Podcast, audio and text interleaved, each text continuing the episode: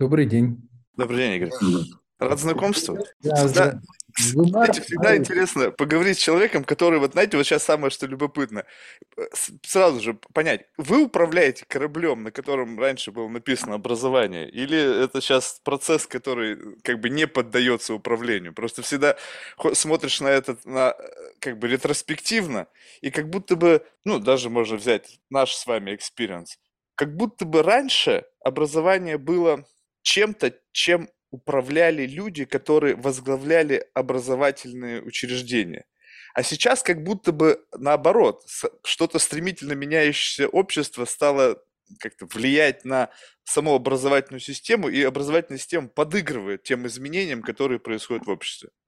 Ой, это такая сложная динамика на самом деле. То есть, наверное, в разные исторические этапы э, та или иная сила э, была более проявлена, что ли. Ну, то есть у нас-то в стране всегда э, некоторое насилие сверху присутствовало.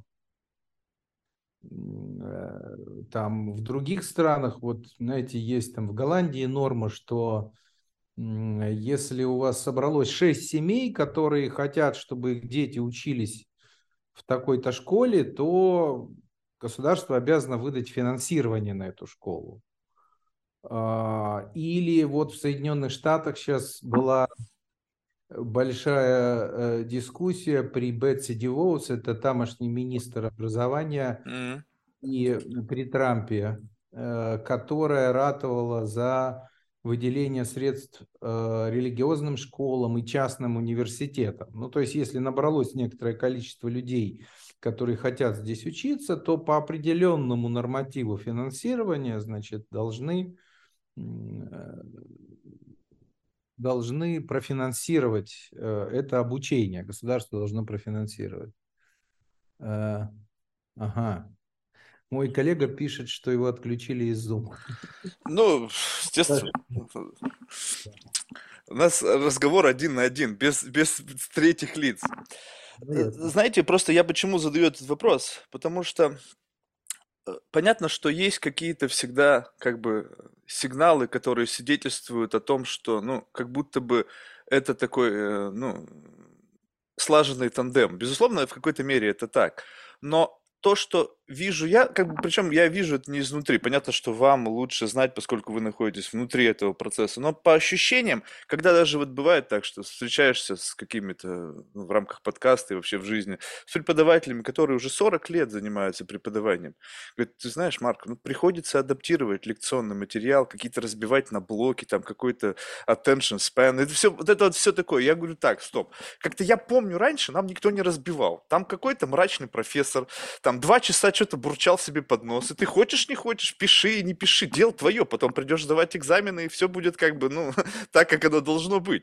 И сейчас получается так, что как бы технологическая среда изменилась, там гаджеты кругом, там запоминать не нужно, там еще что-то, и получается так, что образовательная программа говорит, блин, не получается нам больше это делать. Давайте-ка мы изменимся под вот эту сос- ну, как бы составляющую. И появились такие замечательные названия, как edutainment, какие-то там игровые формы образования и так далее. И вот мне кажется, -то, образование же всегда, ну, вспомните себя, было это больно.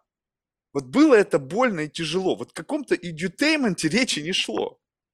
И поэтому, когда это легко приходит, то это также легко и приходит. Вот я, допустим, аудиокниги появились, вот в одно ухо влетело, в другое вылетело. А то, что бумажно прочитано, где-то там засело. Э, Ну, вы и правы, и неправы одновременно. Э, э, Вот смотрите, у нас есть такая популярная книжка среди людей, которые организуют работу университетов. Генри Розовский, это один из деканов Гарварда, он когда-то написал книжку «Университет. Руководство для пользователя». А, Значит, пользователь это... А, нет, университет руководства для владельца. Но под владельцем понимался как раз пользователь, студент, где он давал советы, вот на что обращать внимание, если эти студенты приходят в университет. Ну, вообще, само по себе появление такой книжки, где студенту даются какие-то советы, уже симптоматично. Но, значит, там он пишет, что представьте, у вас есть преподаватели, среди которых вы выбираете курс. Ну, кстати, распространенная история для западных университетов, когда много курсов, и вам нужно из многого количества курсов выбрать определенное количество зачетных единиц, и в этом смысле самому как-то скомпоновать э, тот набор модулей, по которому вы будете учиться. А, так вот, он там пишет, что вот если вы э, собрались выбирать себе эти самые разные модули, э, то у вас обычно есть ситуация, когда вы смотрите на какого-то преподавателя, и этот преподаватель, ну, вообще замечательно все рассказывает, как вы говорите, entertainment там присутствует, так сказать, геймификация, какие-то, так сказать, интересные театральные штучки и так далее. И вот он такой э, open mind, такой вот открытый, э, слушает всех, э, значит, еще сейчас есть open the kimono, говорят, с открытым кимоно, значит, все показывает там и так далее. Вот, а, значит, э, но при этом вы знаете, что он не ведет научные исследования. Вот. И есть другой преподаватель, который, как вы сказали, бурчит у доски, иногда весь такой испачканный мелом, что-то иногда задумывается, отворачивается, и вообще ему пофиг на то, э, вовлечены вы или нет но при этом он пишет научные статьи и эти статьи цитирует. Э, какого преподавателя я рекомендую вам выбрать, пишет Генри Розовский. Он говорит, я думаю, что вам лучше выбрать второго. В зависимости от того, зачем вы пришли, то есть, как бы мне кажется. Ну вот да, вот тут такая точка. То есть, почему второго? Потому что у него можно научиться получать новые знания.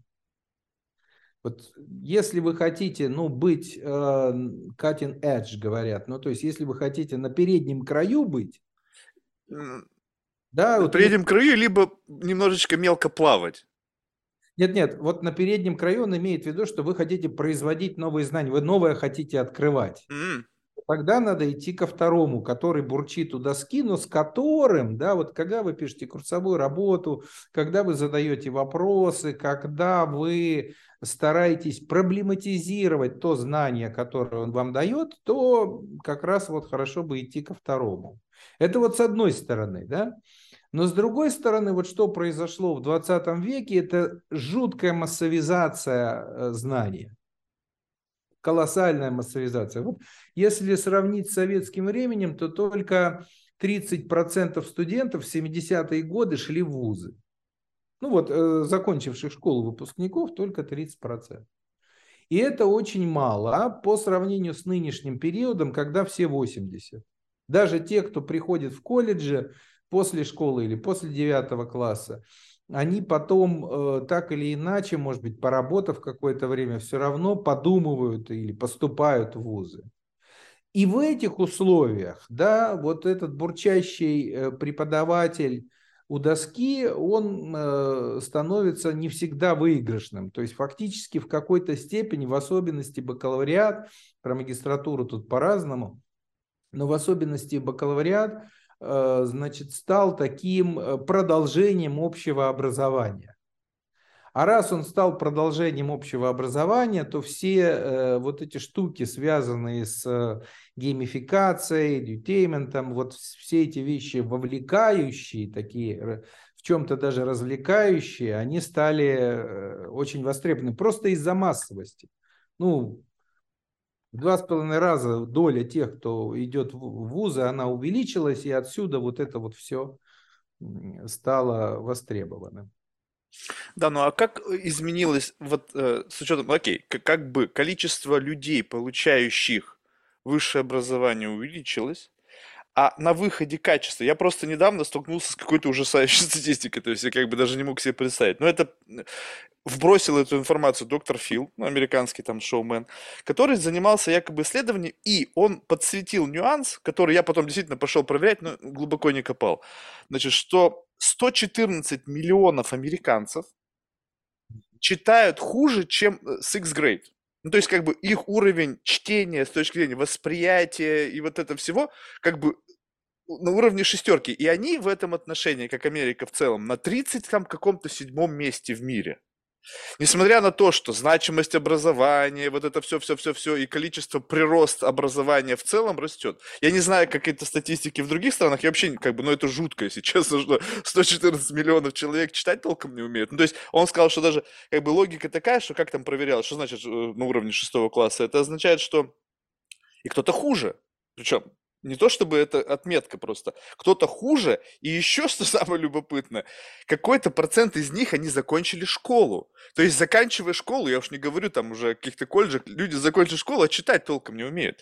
И это свидетельствует о чем? Что как бы, ну, и, во-первых, изменились э, стандарты э, образовательные с точки зрения выпускных экзаменов. Ну, я это про Америку говорю. Что просто они взяли то, что раньше было двойка, сделали тройкой, оп, количество людей прошло школу больше, то есть диплом получили больше, ну и так далее. Соответственно, получается так, что как бы тяжело учиться, люди просто учиться не могут, давайте мы облегчим образовательные стандарты с точки зрения, там, не знаю, сдачи экзаменов, там, не знаю, там, какой-то тестовых материалов. И таким образом дадим возможность тем, кому тяжело, а тяжело потому, что просто лень, наверное, либо я не знаю, что происходит. И таким, как бы, образом мы выровняем количество а, людей, с имеющих хотя бы, там, начальное образование. И получается так, что если это будет двигаться в этом направлении, да, как бы спрос на образование растет, но если внутри системы уменьшается спрос на как бы качество этого образования внутри системы, то в конечном итоге что мы имеем? Ну да, мы фактически имеем людей образованных, которые имеют диплом. Вот у меня есть диплом, но толку от него вообще никакого. То есть я где-то, я помню, что я учился, я помню, что у меня была там римское право, там логика, ну как бы фью, так пролетело как-то вот между делом. Хотя я учился еще в те времена, когда, в общем-то, edutainment это еще и не было. А сейчас вот все совсем по-другому. И тут просто любопытно, если вот этот вектор изменений будет, ну, как бы экстраполировать в будущее, конечно, не самое правильное, наверное, но в целом, то в конечном итоге вот представление о образованном человеке, оно какое будет? Вот кто он и как, носителем каких знаний он является?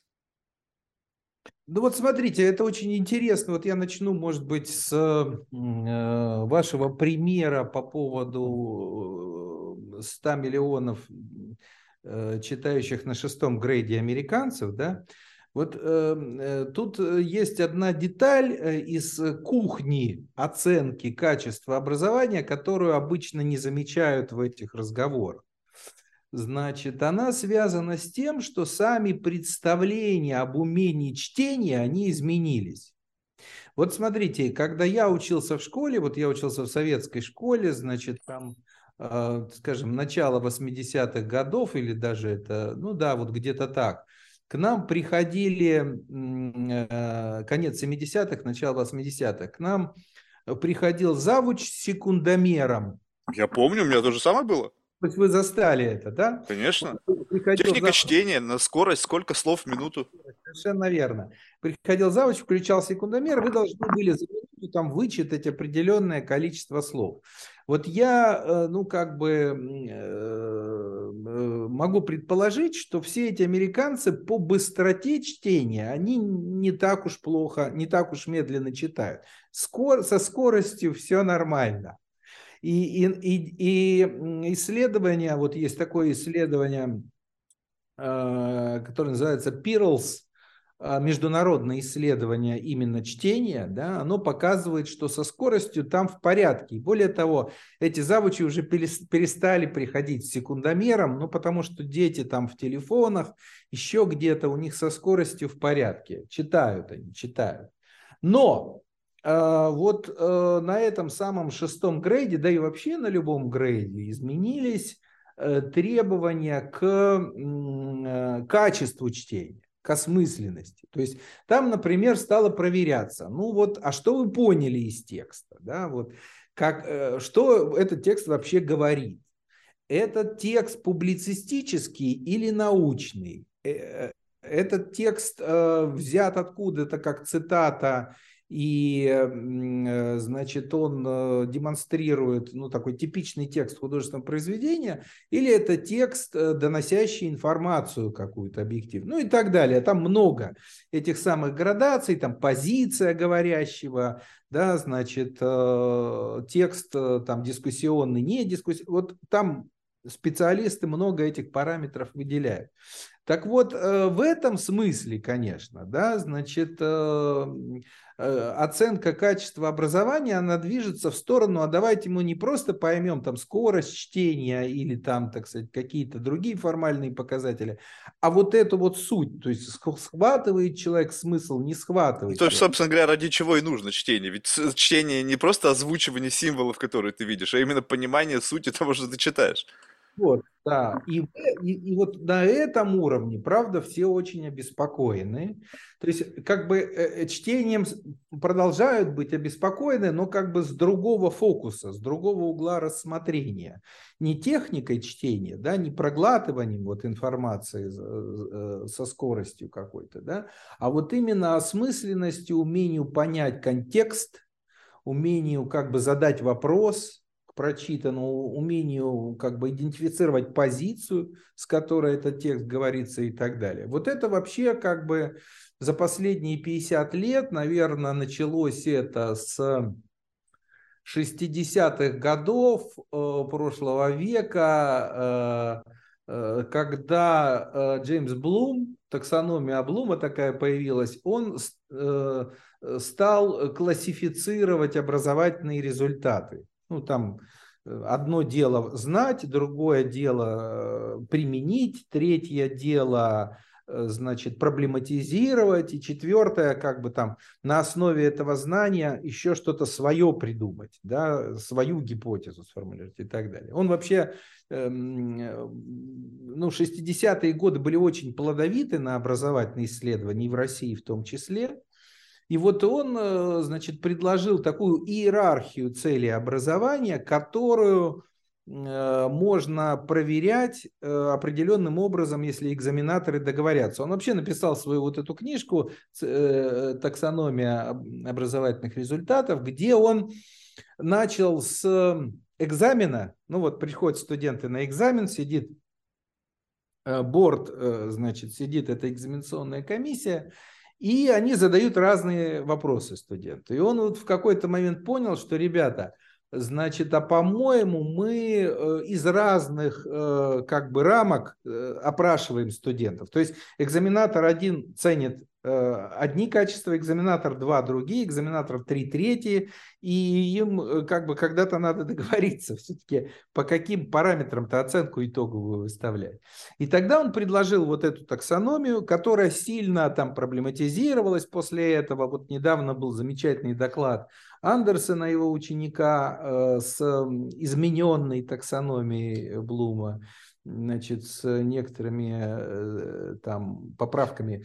Э, вот, и вот э, в этом ключе, конечно, представления о образовательных результатах поплыли.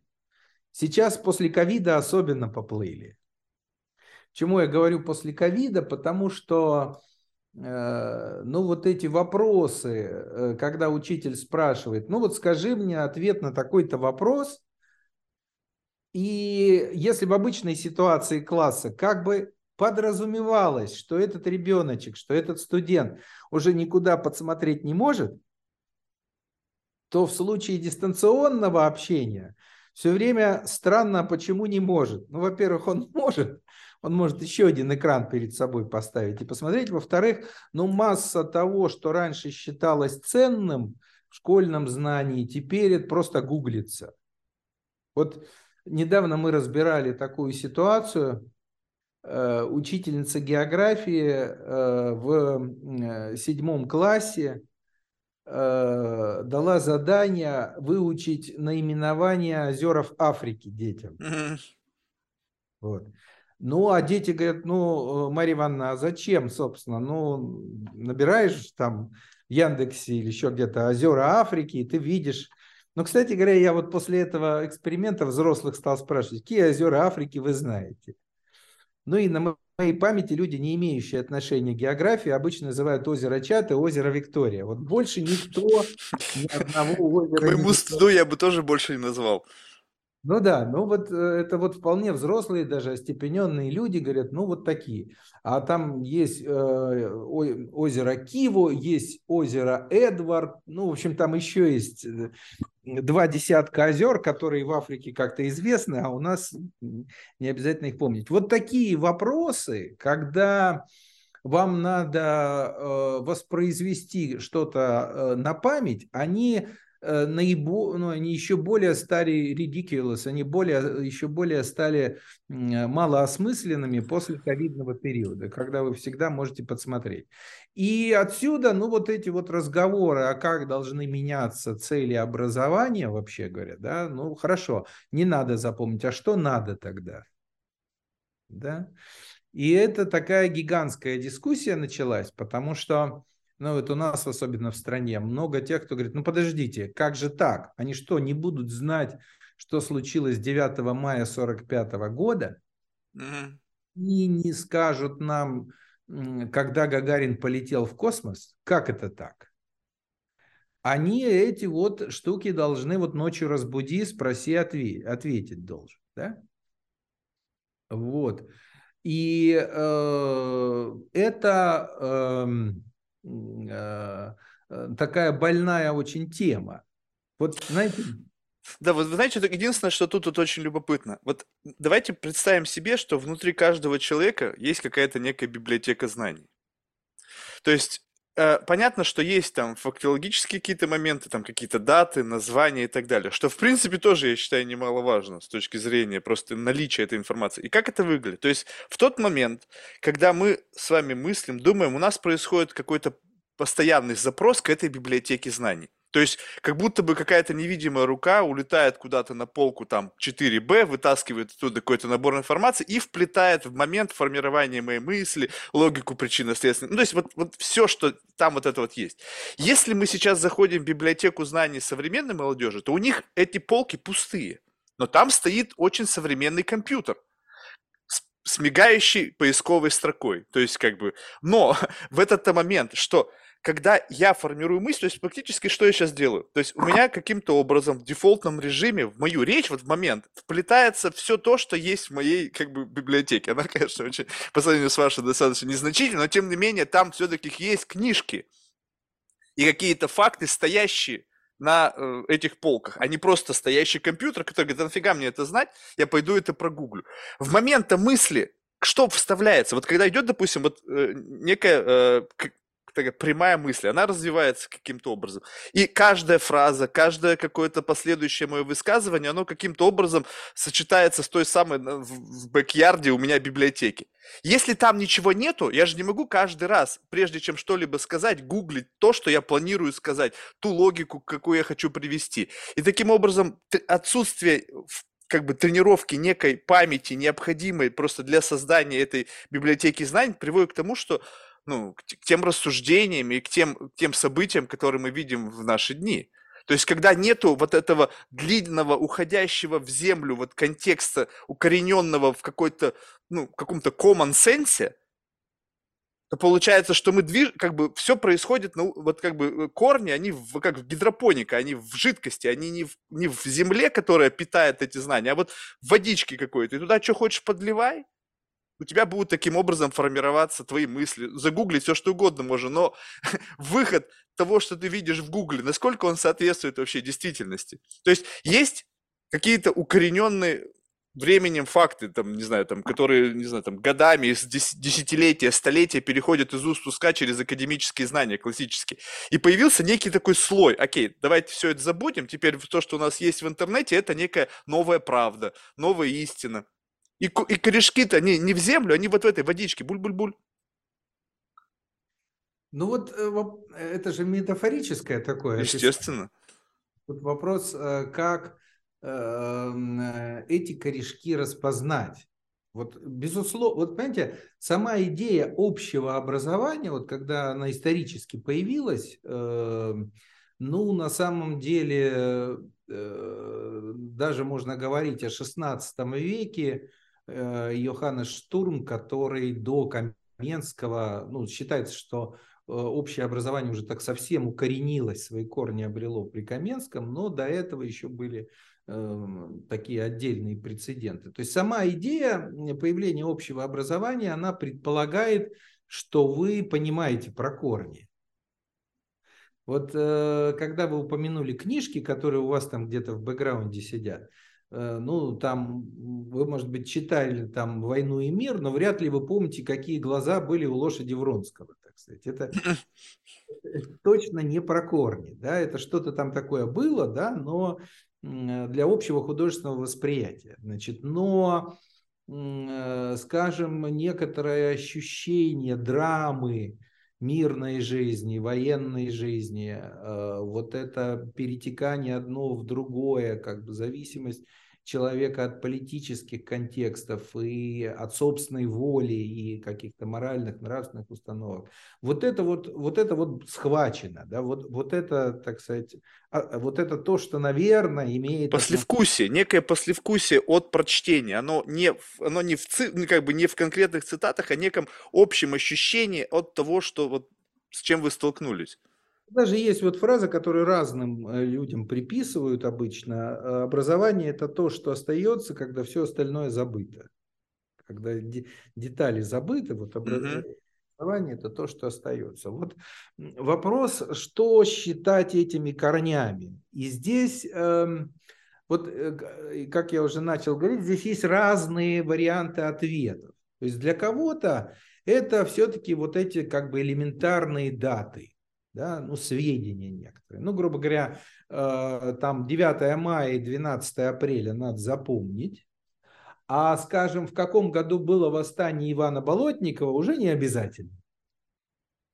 Вот, и это как бы первая попытка, давайте все-таки вот найдем этот объем правильных сведений. Вторая попытка, давайте вот э, как бы не сведения, common sense вы употребили, да, давайте вот, э, говоря по-русски, так сказать, common sense, Значит, давайте какие-то общие переживания. Вот, скажем, недавно мы тоже смотрели такая драма, э, как переделывался курс литературы для британской школы. Значит, и они выбирали, ну вот все-таки, конечно, дети должны читать разное, должны э, читать то, что им интересно в первую очередь, но один автор точно должен быть, которого ну, не, все англичане должны стопроцентно как-то к нему прикоснуться, что-то прочитать. Это, конечно, Шекспир. Вот. Ну, как бы человек, британец, который ну, совсем не знает, кто такой Шекспир, это ну, awful, это ну, не, не, не может такого. Дальше они обсуждают, хорошо, Шекспир, а что именно из Шекспира? Что, ну, что наиболее политкорректно? Вот, и, и, это, и это как бы вот тут они останавливаются и говорят, давайте так, не меньше двух произведений должны, вот какие-то два надо прочитать.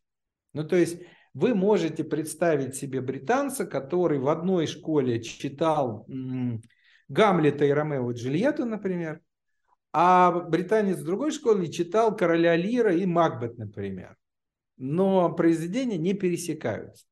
Вместе с тем, могут ли они обсуждать Шекспира, могут ли у них ну, какая-то возникнуть э, дискуссия, какое-то соприкосновение, какое-то взаимопонимание, адресуясь к Шекспиру? Ну, наверное, да. Наверное, да. И почему, мне кажется, этот пример ну, еще интересен, потому что недавно в России утверждались единые программы, и в России эти два произведения Шекспира жестко заданы. То есть э, у нас все должны читать вот строго Гамлета и Ромео и Джульетту, но не другое, да. Ну там есть сонеты Шекспира по выбору тоже, но вот э, такие базовые произведения это Гамлет и Ромео и Джульетта. А почему?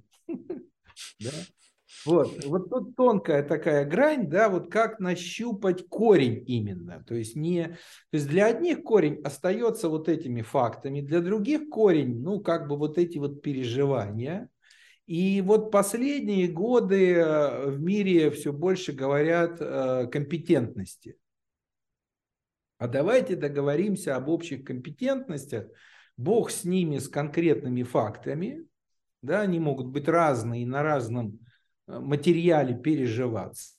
Но компетентности, вот это вот то общее, о чем нам надо договориться, этому следовать. И вот впервые на Давосском форуме как-то прозвучали э, знаменитый для образования 4К. Может быть, вы тоже про это слышали. Mm-mm. М-м. Надо всем учиться 4К. Не, я не слышал. Э, это, это вот э, такая попытка задать э, общую рамку образования, что 4К должны освоить все. Даже одна наша студентка на экзамене оговорилась. Ну что вы меня там спрашиваете? Говорит, 4К, их же никто не отменял. Никто и не вменял на самом деле. Но это настолько уже вот в образовательном сообществе вжилось, что все знают 4К, коммуникация, кооперация, креативность, критическое мышление. Вот эти 4К. Ну, то есть фактологического ничего нету. То есть все просто связано с тем, что как бы с процессингом информации, то есть не с обретением информации и ее аккумуляцией, а именно уже с, больше с процессингом. То есть как будто бы скипанули фазу накопления информации, поскольку ее настолько много, что она просто бомбардирует вот человека с утра до вечера, и им говорит, окей, окей, окей, стоп, с этим как бы недостатка нету, давайте мы начнем, научим вас процессить эту информацию и обмениваться как бы ауткамом этого процессинга в рамках коммуникации с другими людьми. Да, хорошая у нас беседа, полная русских слов. Не, ну это, это опять же как бы проблема проживания. Все-таки я 15 лет живу, я по-прежнему все равно думаю по-русски, Ага. Но как бы некоторые фразы, они ну настолько удобны в английс... из английского языка, что они как бы замещают собой русскоязычные. И, наверное, звучит, конечно, это плохо, наверное. И Нет. многие люди, наверное, злятся по этому поводу. Но я, если честно, как бы не думаю. Мне и так-то тяжело мысли формулировать. А если я еще начну с точки зрения пушкинского формата говорить, то я вообще буду залипать тогда. Ну, вот процессингом в каком смысле? Смотрите, э, само слово компетентность, да, от compet, Э, отсоревноваться, да, то есть некоторые такие характеристики, которые позволяют э, конкурировать с другими, которые позволяют на фоне других, э, ну, как-то, так сказать, успешно двигаться, да, что, чего-то достигать. Некоторые achievements, чего-то достигать. А, и эм, э, дальше разные страны начинают как-то определяться в связи с этим.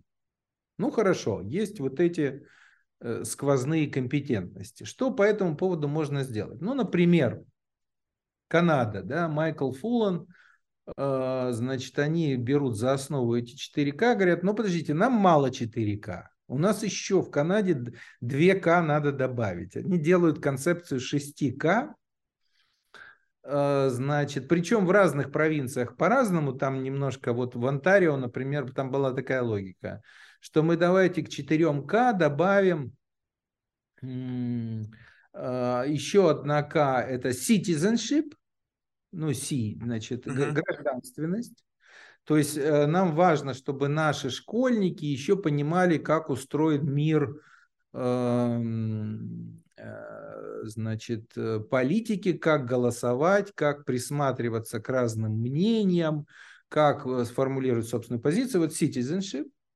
гражданственность. И, четвер... и шестая К – это character, вот воспитание характера, значит, да, что mm-hmm эта воля должна быть, еще какая-то такая вот энергетика должна быть. Я думал, они в, э, в, в compassion должны были включить, потому что смотришь, что у них там происходит.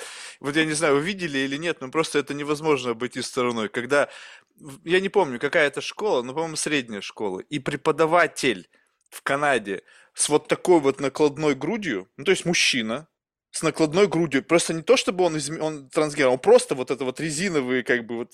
И вот таком, он в таком виде преподает.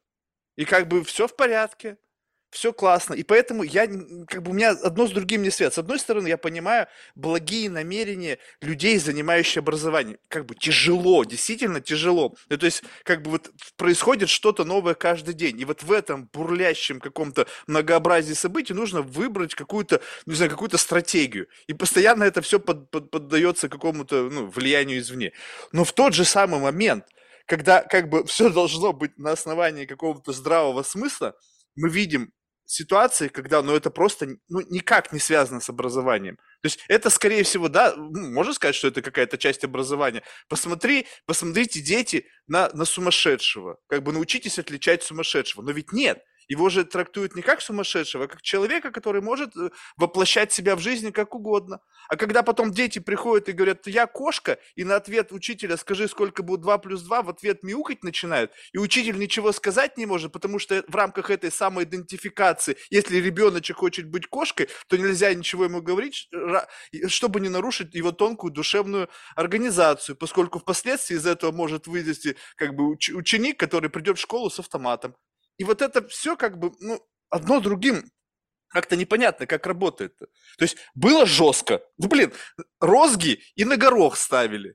И тогда было понимание как бы, ну, какого-то какой-то какой-то формы, какой-то структуры. Сейчас, когда можно условно все, и в то же время как бы э, ну, нету сдерживающих факторов, ну то есть как, как вообще, то есть как, как тогда вообще заставить человека учиться, кроме как создать не, невыносимые экономические условия, когда если ты не получишь достаточного уровня образования, что снизит твой уровень competition, да, вот это вот, то есть уровень твоей экспертности, то ты просто не сможешь дальше жить. То есть получается, что как бы ловеридж-то вот только экономически остался.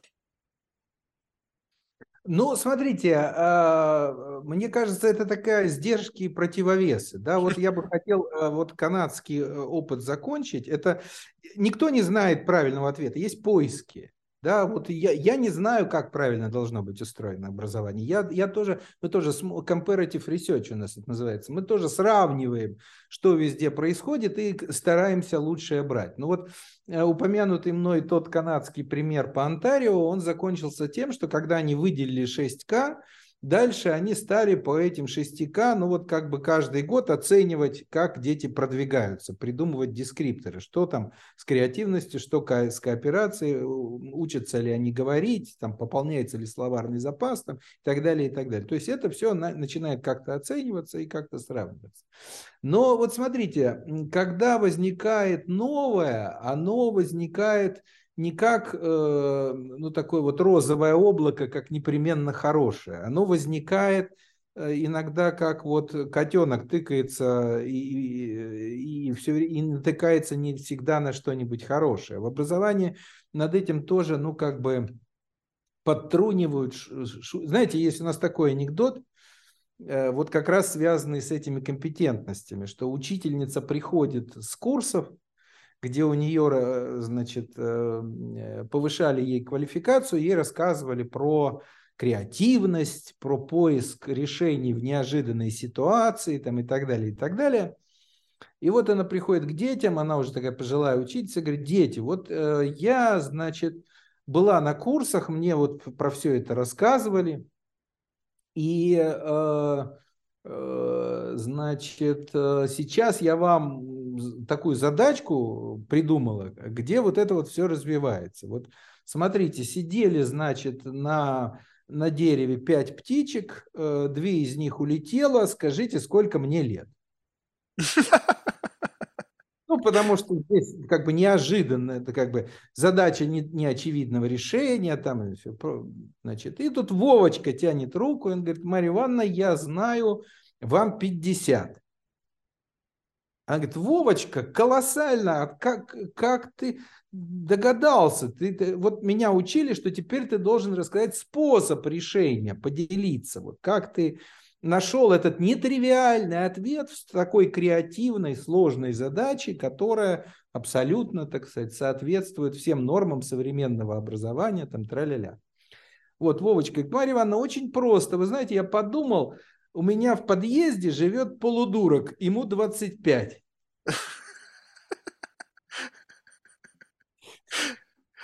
Вот.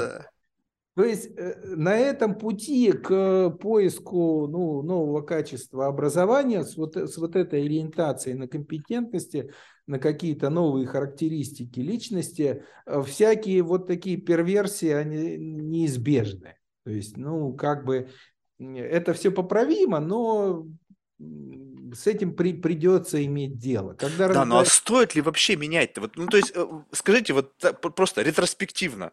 Вот разговаривая с вами, я ощущаю багаж знаний. Ну, понятно, что у вас немножко про деформация, вы в образовательном процессе, но тем не менее. Что, плохо было, как было раньше? Или что, продолжать просто двигаться в том же направлении, наплевать, как там меняются технологии, наплевать, как меняется медиа, просто требовать. Ну ведь мы же изменились нормы морали, что такое хорошо и что такое плохо. Безотносительно к изменению нашего времени убивать плохо. Что-то же мы же не поменяли под изменением, там, давайте сейчас возьмем разные контексты, и вдруг как бы, ну а как бы жизнь изменилась, давайте отношение к этим каким-то незыблемым истинам тоже поменяем. Ведь нет? Получается, что-то в нашей жизни по-прежнему как бы остается неизменным, а что-то пытается. У меня вот тут где яйцо, где курица. То есть эти изменения, они необходимы, потому что, ну, просто перестало работать. Либо, просто знаете, как это бывает, когда люди условно на зарплате, ну, я очень утрирую сейчас, и для того, чтобы как бы продемонстрировать то, что они не зря на этом месте находятся, им нужно как бы показывать какие-то инновации. Особенно мне это часто нравится, ну, такой странный пример, не, уже не из образования, а когда крупные продуктовые сети, вот у них был продукт какой-то, не знаю, молоко. И вот им видимо, продуктовые директора, вот они от нехер делать, меняют упаковку, там, вот просто так вот, в рамках какого-то создания какой-то деятельности. Хотя, в принципе, идеального было размера там и упаковка, и, в общем-то, все остальное, но для того, чтобы как бы демонстрировать, ну, мы же не зря тебе зарплату платим, ты же не зря хочешь э, дополнительное образование получаешь, ты же не зря, где плоды вот этого? Ну, как бы, ну вот они, дайте я что-нибудь сделаю, дайте мы поменяем что-нибудь, дайте мы что-нибудь изменим. А в конечном итоге, когда этот процесс вот такой вот, то есть непонятно теперь, что на что влияет. Вот, ну, есть у вас четкая как бы уверенность в том, что либо в какой-то момент образование влияет на э, людей, либо люди влияют на образование. И вот как бы это как будто бы постоянно такая как бы борьба э, и за право управления этим процессом. Может, не стоит ничего менять, оставить все как есть, те самые нормы, стандарты. Ведь как-то мы до этой точки дошли, Люди получали классическое образование, не знаю, сколько лет, мне кажется, за последние, ну, я, конечно, слабо знаю историю образования, если честно, сейчас я просто как-то спекулирую, не знаю чем, но исходя из поп-культуры, смотришь фильмы, там, не знаю, 800-х годов, сидели, учились, в общем-то, все было нормально. И сейчас, до недавнего времени. Ну, ну смотрите, а вот пример-то с озерами Африки, это же точно пример, это живой пример, это реально в школе происходит сейчас, да? Вот э, это пример, который э, вызывает справедливый вопрос у детей. Это вот все зачем? Это вот, ну и что вы с этим делать будете, да? Пусть ну, будет. Вот Нет. мы же с вами не задавали этот вопрос, когда был у нас урок географии правильно, в седьмом классе. Правильно, конечно. Нам сказали, значит надо, все окей. Учитель знает. Да, я тоже заучивал названия всех столиц всех стран мира. Да? Ну не лишнее, ну согласитесь, вот этот архив вашей библиотеки знаний, ну сто процентов не лишний. А, а, я, я, я, кстати, не помню сейчас. Да? Ну, меня... какой-то, все равно в среднем вы помните больше, чем те, кто как бы думали, да нафига, вот Google есть. Столицу Кении, например, я не вспомню, в отличие от ну, вот э, э, смотрите, э, но каждое поколение задает свои вопросы, иначе бы культура не развивалась. Ведь почему есть, ну вот, например, есть такой исследователь Маргарет Мид, это она, женщина, значит, в начале прошлого века, в первой половине прошлого века она занималась исследованием Вообще она начинала очень интересно. Она начинала с этнографических исследований. Она смотрела, э, значит, различные племена в Африке, в Австралии и так далее. Значит, и сравнивала там тип э, э, взаимодействия людского. И вот она э, в итоге значит, сделала такую концепцию. Она говорит, что все культуры делятся на три типа. Префигуративная, кофигуративная и постфигуративная. Вот я сейчас не вдаваясь в терминологию, просто смысл расскажу, немножко упрощу. Да? Значит, одни культуры – это где, э, э, значит, молодые учатся у прежних поколений. Да? И это вот культуры, которые, как правило, загибаются. Если только это, да? Значит, другие культуры, где учатся у сверстников, да? И третий тип культуры, где старшие, иногда этого не осознавая, учатся у молодых. Да? И в этом смысле вот у нас с вами там, так сказать, там в школе каких-то вопросов не было, и, или как бы их можно было, ну, как бы отодвинуть, да? В новом поколении есть, э, есть вопросы, к которым ну, нельзя не прислушиваться, да, которые иногда в самом деле вызывают... Ну вот еще один пример приведу, как с этими озерами в Африке, только более, может быть, такой э, э, неочевидный. Э, значит, курс обществознания школьный, да, вот э, это у моей дочери было. Учитель пишет, что вот э, Полина освоила там то, все пятое, десятое, но у нее есть сложности с типами межличностных отношений. Вот. Я думаю, ну давай разберемся, что это за тема такая типы межличностных отношений. То есть, ну, как бы уж точно, наверное, вот так скажи, бог с ними, с озерами Африки, а типы межличностных отношений, что-то здесь разумное. Значит, ну и дальше начинаешь обсуждать, значит, на самом деле э, дети заучивают, что есть, ну, некоторая иерархия межличностных отношений. Значит, сначала первый уровень, э, значит, это знакомство, потом приятельство, потом товарищество, потом дружба, потом любовь. Кстати, если перевести на английский, очень неочевидно получается. Вообще. Слишком много слов, которые, по сути, одно и то же означают. Да. Дальше. Ну и что вы с этим делать будете? Ну вот это и есть, как бы, да. Почему дети это не схватывают? Потому что это ну, не ложится ни на какую реальность. То есть, ну, то есть вы какую задачу решаете, когда вы это все осваиваете, да? То есть здесь уже вот наш с вами ответ, пусть будет, пригодится, не проходит. Ну, и, и вот знаете, тут может быть, вот если вот в таком градиенте каком-то рассматривать, да, когда вот вроде бы даже как будто бы некую эволюционность этого демонстрируют, да, понятно, но когда люди, вот согласитесь, просто само по себе понятие дружбы и любви, оно как будто бы сейчас имеет несколько иную какую-то коннотацию, семантическую какой-то, если провести анализ, то я думаю, что поколенческие срезы – покажут разное определение этого слова. И поэтому, ну, понятно, что все меняется, но как будто бы у этого есть как, ну, как, как некая, э, как камертон. Ну, то есть, безотносительно, что сейчас происходит, что вы сейчас называете дружбой. То есть, как бы, все, что угодно вы сейчас можете называть дружбой, но дружба на самом деле вот это. И понимать вот этот градиент отличия между знакомый и друг, просто как бы чувствовать его телом и понимать, что это такое. Это важно. Когда просто мы сейчас живем в таком мире, мне кажется, я могу ошибаться, вы что меня поправляете, что как бы есть набор каких-то там терминов, определений, понятий. Сейчас я не говорю физику, математику и какие-то точные науки, где, в общем-то, здесь изменений не происходит. Но взять там социологию, психологию, в общем, обществоведение, обществознание, все, что связано с социальными науками и так далее, то в обществе одно представление, а по факту это является другим.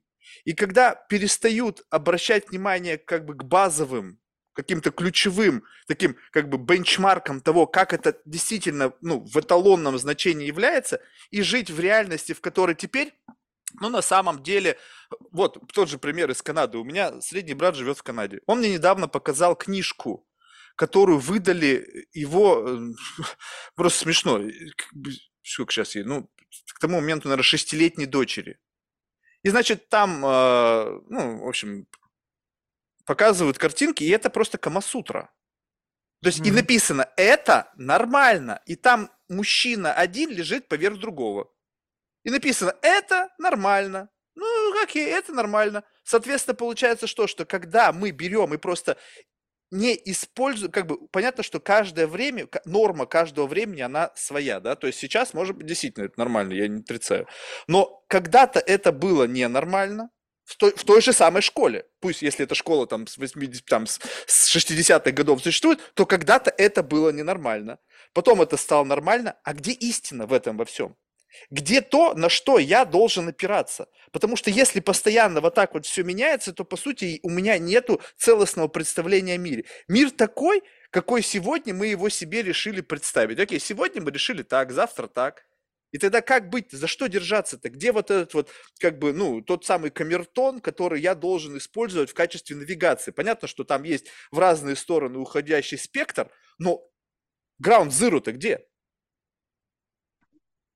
Ну, я, я не знаю, где целостное представление о мире. Э, не, ну у вас ведь есть ощущение, что понятие дружбы сейчас в среднем по больнице отличается от среднем по больнице представления о дружбе, когда у вас были студенческие годы? Честно говоря, не знаю. Вот э, этот э, вопрос эм, э, не ну, изучал. Ну, потому что появилось друзья в Фейсбуке. Господа, у вас нету друзей в Фейсбуке. В Фейсбуке у вас есть некие личности, подключенные к вам через систему коммуникации, придуманную господином Цукербергом.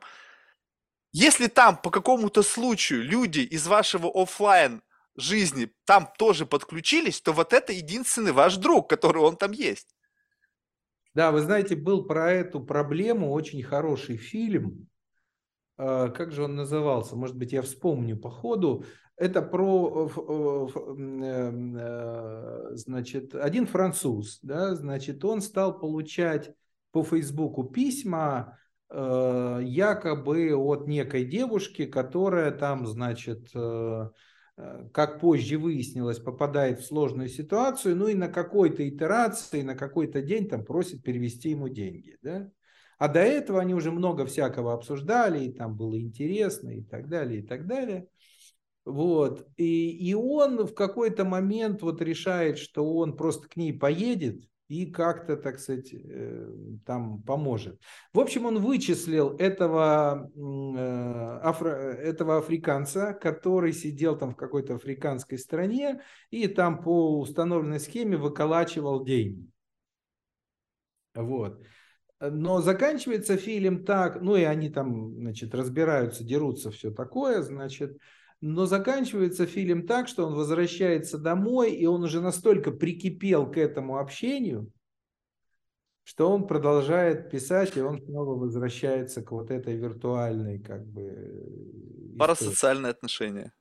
Ну да, вот он, он уже знает, что реальности этого человека не существует. Э, а да, ну и, и тот с той стороны тоже привык, и он уже как бы из этой роли выйти не может. Да, это вот такая Э, сложная штука. Э, это, по-моему, у Оскара Уайльда было, что человек – это главным образом совокупность легенд о нем.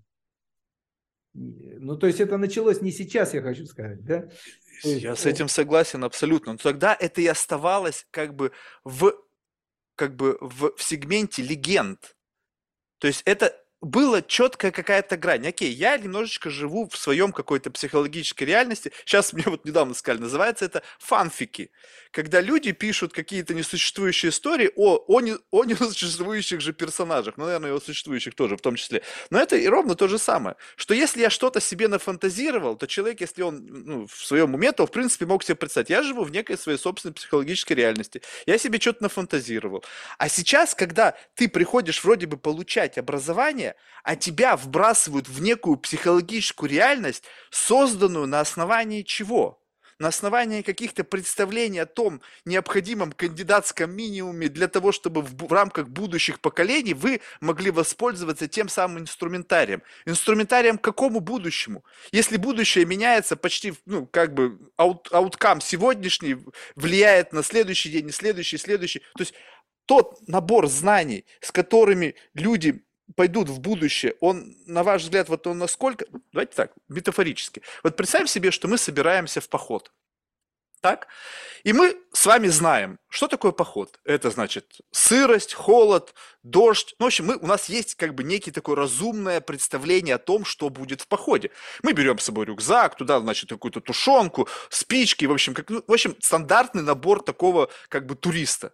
И теперь смотрим такой ген, Зи, да, он собирается в поход. Значит, что он с собой берет? Он с собой берет, значит, модные кроссовки, он берет с собой, значит, гаджет какой-нибудь, там, какие-нибудь, там, не знаю, снеки какие-то модные. И вот именно так, мне кажется, выглядит образование нынешнего времени по отношению к образованию прошлого времени, когда рюкзак был реально тяжел, в нем реально было все на всякий случай, потому что неизвестно, как, с каким ты с медведем встретишься, там, не знаю, там дождь будет. Ну, в общем, неважно. Тебя как бы готовили к некому э, такому путешествию в неопределенность.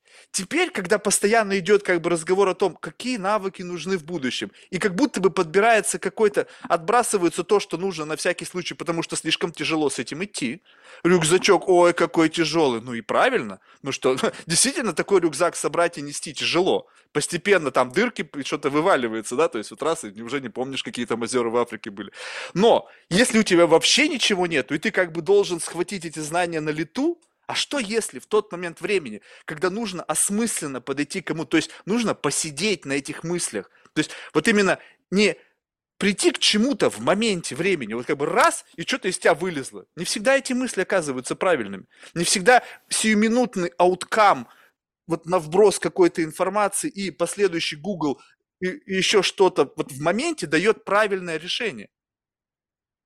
Ну вот смотрите, а я э, вот почему вы это различаете как две разных реальности? Вот э, многие школы, да, где дети прекрасно пишут эти фанфики, отнюдь не отказываются от походов.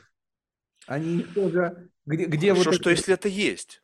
Где вот эта жесткая как бы реальность, да, где нужно э, следовать определенным регламентам, четким договоренностям заранее, нарочито, специально как бы там... Так на это вся и надежда, что они по-прежнему есть. Единственное, что как бы что мы еще, как бы у нас есть шанс, что по-прежнему остались консервативные учебные заведения. Ну, э, сам факт этой беседы, вот знаете, еще один анекдот позволю себе рассказать. Давайте, давайте типично, э, значит, в каком-то интервью анекдоты рассказывать, да, но был такой, значит, анекдот, когда э, встреч... Нобелевский комитет встречает блондинку и говорит, значит, вы знаете, вот у нас по новым правилам тоже, значит, всякая э, инновации. Э, сейчас э, Нобелевского лауреата должна определить, вот вы, вам выпало, вы, значит, вот блондинка, которая его определит. Не политкорректно, ну бог с ним. Значит, вот, Значит, э, и э, вы можете выбрать, она говорит, а что это такое? Говорит, ну вот вы можете выбрать человека, который делает, ну действительно, что-то сделал очень важное, что-то очень, что вас потрясло, что нужно э, отметить. Она говорит, ну вот знаете, вот, вот в этом году, значит, у меня напротив дома есть кафешка, там такой бариста классный. Вот у него пенка просто на капучино офигительная, да, прям, ну, очень там нежная, все это замечательно. Вот давайте ему дадим Нобелевскую премию. Ну, комитет так удивляется, говорит, подождите, а вот же было э, исследование, там, лекарства против рака, да, значит, это вот, э, может быть, лучше вот туда, значит, она говорит, ой, ну все. ну все, да. Не может справиться человек с этой сложной реальностью, и ну все, значит, да. Ну вот, вот. Вот я именно об этом, что типа это же удобно сказать, а зачем мне это надо? Ну согласитесь, это такой как бы некий такой способ облегчить себе жизнь. Типа, ой, а зачем мне это надо? И все. И с этим ничего не поделать. Аргумент такой же, прям железно-металлический. Ну, смотрите, тут э, само то, что люди начинают над этим как-то смеяться и это проблематизировать, это уже важно. Да? Вот для меня, как для педагога, что важно, что э это обсуждение вот этой, ну, как бы боли, вот этого напряжения, оно становится содержанием образования. Это важно обсуждать, да. Ну хорошо, фанфики, а вот как поход, да. А, и, кстати, подростки с удовольствием ходят в поход сейчас, да. Это, вы знаете, я бы даже мог предположить, что там количество подростков, которые предпочитают некоторые экстремальные вот такие занятия, ну, условно экстремальные, да, ну, такие вот испытания, оно не уменьшается, оно примерно то же самое, может быть, оно иногда выглядит чересчур как бы ляписто, так, пестро. Вот знаете, а, эти японские соревнования, когда нужно там пройти какой-то там марафон, uh-huh. были какую-нибудь фигню, да, вот что кажется чушь какая-то, да, но это вот просто это сейчас так выглядит, да, то, что раньше сурово с котелком, ложкой в походе там и так далее, да, оно иногда вот так причудливо, пестро э, выглядит. Ну, так, так, так, э, это не отвергает одно другого, да, вот знаете, вот э, я не знаю, э, заметно у вас это или нет, ну вот по Москве это очень заметно, я обычно привожу в пример, появились парки профессий. Ну вот у нас есть Кидзания, Китбург, Мастерславль, полет на Марс, там имитация, да, то есть когда, ну до ковида это было особенно популярно, когда дети с семьей иногда приходят на целый день, и что они делают? И они осваивают профессии. Они могут поработать там, кассиром в банке, они могут поработать продавцом, э, значит, как-то попытаться сымитировать управление самолетом и так далее. Ну, то есть пожарный, там театр, в общем, самые разные. И в течение дня вот они пробуют эти профессии. Скажи кому-нибудь э, там 30 лет назад, что будут специальные места, куда дети ходят и пробуют себя в разных профессиях. И будут за это платить платить еще деньги. Да, но мы-то ведь то же самое делали, только нам не было некуда ходить, и мы фантазировали. Взяли какую-то деревяшку, о, это штурвал от самолета, и я полетел, помню. И все, и вся реальность у меня настолько отрендерилась, что я действительно летел в самолете. И со мной летел пилот, и у нас была какая-то борьба с какими-то там фашистами, летящими на других самолетах. Это воображение, и оно помогло мне как бы в, в жизни очень сильно. То есть, с одной стороны, да, это здорово, что теперь есть такая возможность, но с другой стороны, как бы, ну, а что изменилось-то? Нет, фантазии они и сейчас есть, они, может быть, более, э, ну, такие менее привычные, когда фантазируется какой-нибудь очередной покемон или еще какая-то несуществующая хреновина, которая, значит, э, каким-то образом драйвит, которая тоже как это, capture the imagination, захватывает воображение, которое тоже вовлекает. Ну да, э, ну так а что, если эти виртуальные среды кругом, да, и, э, и значит, с ними приходится иметь дело, в них приходится как-то ориентироваться, то и культура детей к этому начинает готовить. Ведь все, что Э, это такой, знаете, закон есть. Все, что происходит во взрослой жизни, оно в каком-то э, в какой-то мере оно имплицитно присутствует в детской. Дети интуитивно начинают к этому готовиться. Они, они как бы, если они много времени проводят в виртуальных средах, то таким в их взрослой жизни надо будет много времени проводить в виртуальных средах. Да, но вы можете вот э, сейчас, вот у вас есть представление ну, скажем так, давайте такой существенный прыжок сделаем, чтобы было, было ощущение. Вот если сейчас дети, которым, там, не знаю, там, до 10 лет, готовятся к некому будущему, то как выглядит мужчина в 35 через 25? То есть, ну, я имею в виду не внешне выглядит, а вот, ну, что он из себя представляет. То есть, вот просто это ну, ну настолько удивительно, когда ты смотришь 35, да, ну вот берешь и 35, условно, в разные годы то есть там, не знаю, там, в начало там столетия, да, там, в настоящие дни, там, 800 то есть это абсолютно с точки зрения как бы скиллов, мироощущения, вообще разные люди. То есть сейчас в 35 это вполне себе инфантильный молодой человек, который во многих случаях, в некоторых странах, особенно европейских, живет с родителями.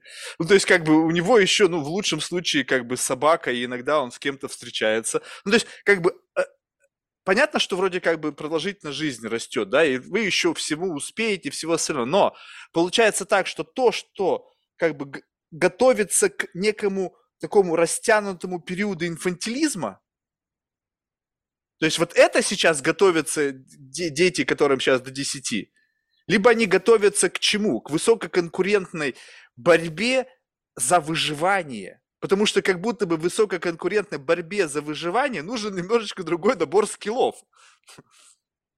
Знаете, я вам приведу такой пример. Эм, вот когда я был маленьким мальчиком и ходил в детский садик и школу, у меня был любимый журнал «Веселые картинки». Угу.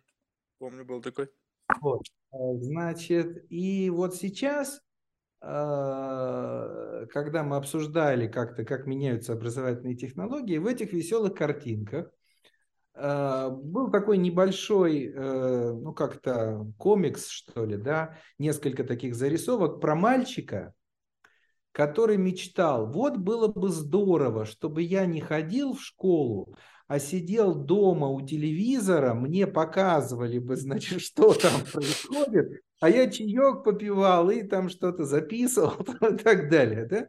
Что в масштабе 70-х годов, ну, выглядело как, ну, такая фиговая какая-то фантазия, да, значит, что такого, ну, точно никогда не будет, да. Пророчески оказалось это. Вот тебе, да, то есть тут э, разные реальности с позиции разного поколения, разного исторического времени по-разному оцениваются. Вот знаете, я сейчас вот я вам покажу просто. А, э, то есть слушатели этого не увидят? Не, не увидят. Вот, ну ага. тут у меня есть такая книжка, да, я ее сейчас просматриваю. Я вообще, вообще я исследователь образовательной политики, то есть тех решений, которые принимались э, в ходе развития образования. И вот здесь я нашел у нас в библиотеке, это сборник циркуляров Александра Третьего по образованию. Mm. Значит, ну то есть те решения, нормативные акты, которые принимались э, в 80-х годах 19 века. Ну и вот здесь есть такая переписка, которая тогда, еще раз подчеркну, казалась абсолютно, абсолютно разумной, адекватной и так далее. Значит, речь идет о школьниках. Речь идет о школьниках. Э, где, значит, э, так, а вот, э, значит, э, к министру народного э, просвещения.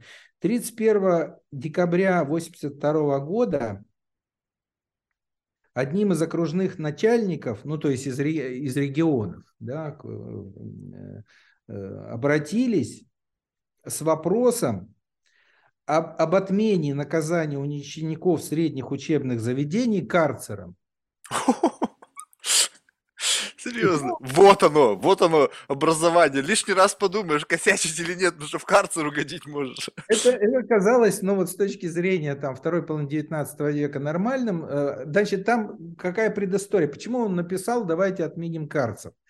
Потому что шло смягчение нравов, и Министерство народного просвещения разослало в, э, значит, при Александре II это, видимо, еще произошло, хотя точно сказать не могу. Значит, раз, раз, раз, был разослан регулятор, что э, документ, что если уж карцер есть, то пусть он будет светлый. Вот. И, значит, дальше из регионов пишут, э, обращаясь к министру народного просвещения, что давайте, может, совсем их отменим. Так, так, да? И вот э, министр народного просвещения отвечает. Означенный вопрос министр народного просвещения признал нужным передать на обсуждение ученого комитета министерства. То есть он сам как бы э, колеблется. Который, высказавшись за сохранение означенной меры взыскания, сохранить нельзя отказаться нашел, что в средних учебных заведениях, в коих невозможно почему-либо устроить светлые карцеры, ну, помещение не позволяет, могут быть оставлены и темные, в которых надлежит сделать окно в дверях, чтобы служитель мог наблюдать за арестованным учеником, причем карцеры должны быть э, непременно отапливаемы и снабжены скамейкой для сидений. То есть до этого там еще этого не было. Такое заключение ученого комитета Министерства народного просвещения его, его высокопроисходительство статс-секретарь Делянов изволил утвердить. Вот. Ну, то есть, вот смотрите, это как бы нравы, да, то есть эм, э, э, скажи тогда Делянову, что через сто лет э, как бы карцер будет выглядеть дико, да, ну как дико, ну это часть образовательного процесса, так сказать, ну, ну отапливаемый, ну со скамеечкой, с окошечком, ну должен быть, без этого ну немыслимо как-то, да. Вот. И в этом смысле, ну вот здесь тоже эти нравы э, как бы меняются. С точки зрения там 70-х годов, там сидеть дома, попивать чай и смотреть урок, это ну разгильдяйство и полная как бы ахинея, да? Что с, э, спустя уже там менее 50 лет оказалось другого, ну как бы вполне работает да, как-то работает. Да, ну вот, вот смотрите, вот у нас сейчас вот есть классно. Давайте возьмем это вот как некий такой исторический какой-то континуум. Вот есть экстремум, там, да, где карцеры, в общем, скамеечка. Есть 70-е годы, где считалось это разглядяйством. И есть сейчас, где, в принципе, это ну, некая вполне себе распространенная модель получения образования. Вот есть полярные точки, есть какая-то середина, как будто бы выглядящая неким здравым смыслом. Либо нет. То есть, где вот в этой системе координат, где есть экстремумы, мы, причем мы еще даже не знаем, как бы эта точка, в которой мы сейчас находимся, является ли это экстремумом? То есть, может быть, мы стоим в преддверии чего-то, что вообще как бы, ну, то есть, там, не знаю, Илон Маск создаст чипы, и там, брик, загрузили, и, в общем-то, у тебя гигантская библиотека знаний. То есть, я не знаю, может быть, но, блин, если там что-то есть, то, наверное, хорошо. Вопрос, если там ничего не будет, то есть, вообще ничего не нужно будет делать. Вот, и вот есть же вот у вас лично персональное ощущение некого, ну, адекватного баланса адекватного баланса с точки зрения погружения в образовательный процесс, необходимого набора сложностей и дисциплинарных мер взыскания за некую, ну не знаю, не совсем, скажем так, э, хочу сказать адекватное, но, скажем так, правильное поведение в рамках вот этого образовательной системы. Потому что мы смотрим сейчас на Китай, да? Я не знаю, тоже не, не, не силен с точки зрения объективной информации о Китае. Я вообще сомневаюсь, что кто-то знает, что там у них происходит. Но в целом, по ощущениям, кажется там, что там немножечко все-таки напоминает что-то вот те самые истории с карцерами.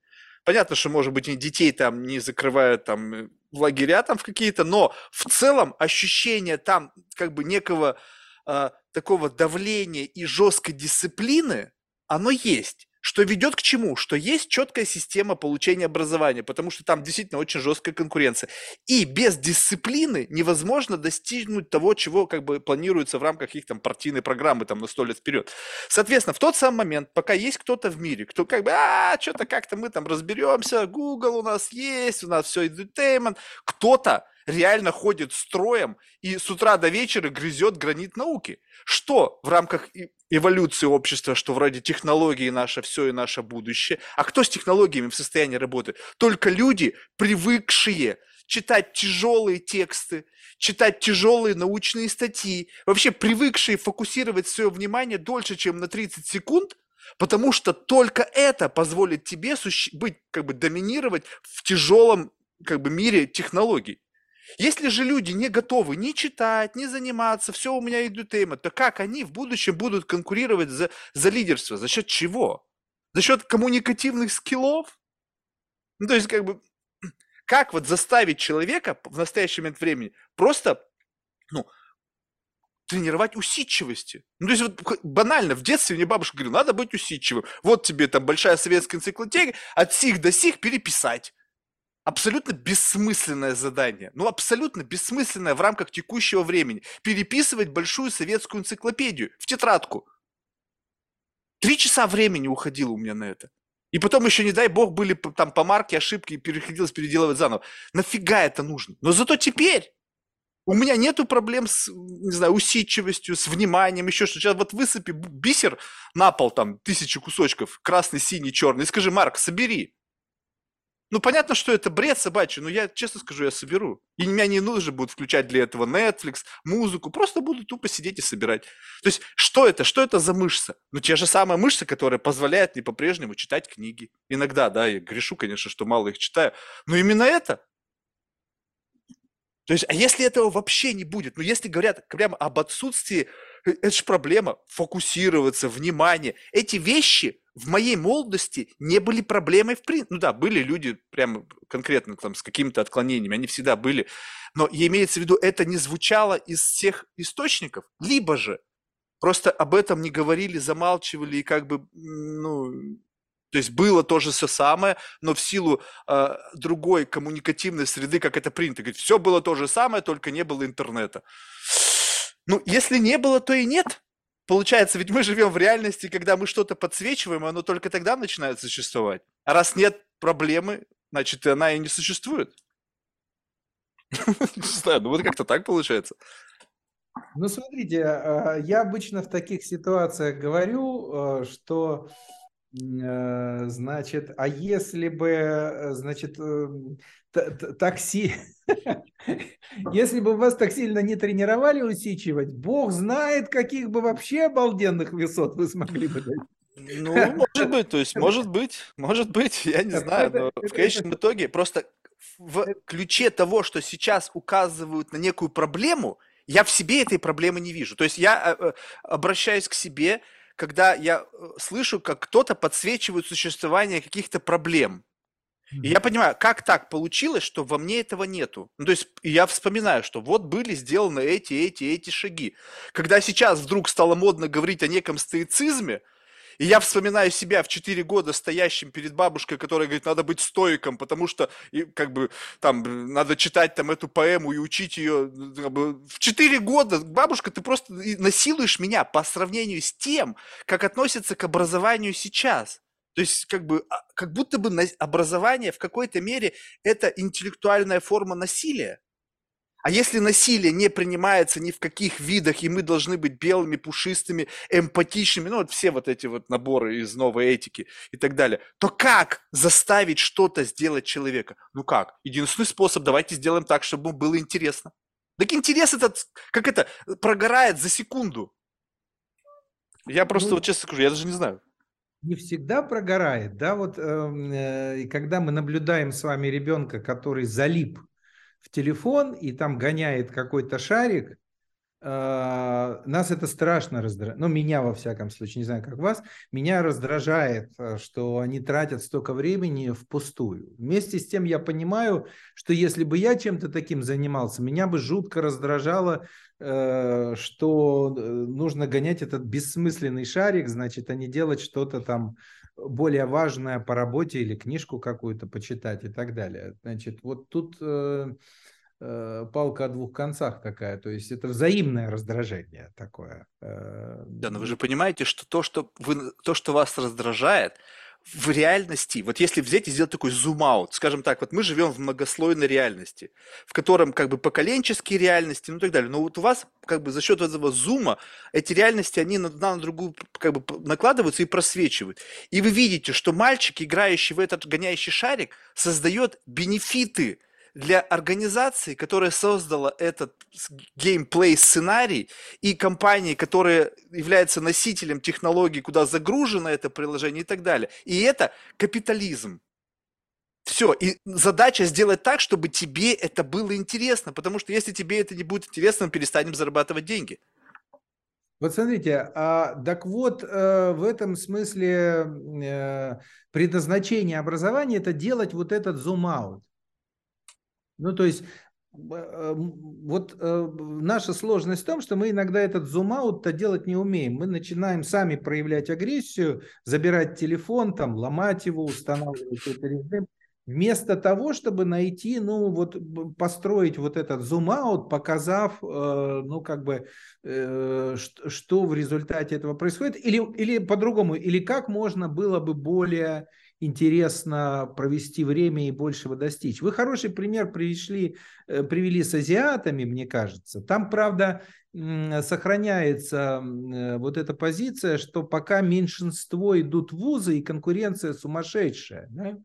И там, э, ну вот если мы говорим о крупных китайских городах, агломерациях типа Гонконга, Шэньчжэня, Гуанчжоу, Шанхая, то везде э, сумасшедшая конкуренция за э, новые знания и за компетенции, которая ну, нам пока просто немыслима. То есть, когда вы э, э, после школы идете опять в школу, уже платную, да, когда у вас э, на дорогах висят билборды крутых репетиторов, когда помимо обычных школ строится э, сеть крем school, вот продавливающих школ, да, они так и называются, продавливающие школы, то есть в школе у вас там перед вами плясали, а теперь вы пришли продавливать, и вас вдолбили там. То, есть со всех сторон вдал, вдалбливают. С 7 утра до 9 вечера, непрерывно. Да, вот то... как с такими в будущем конкурировать тем, кто находится в edutainment?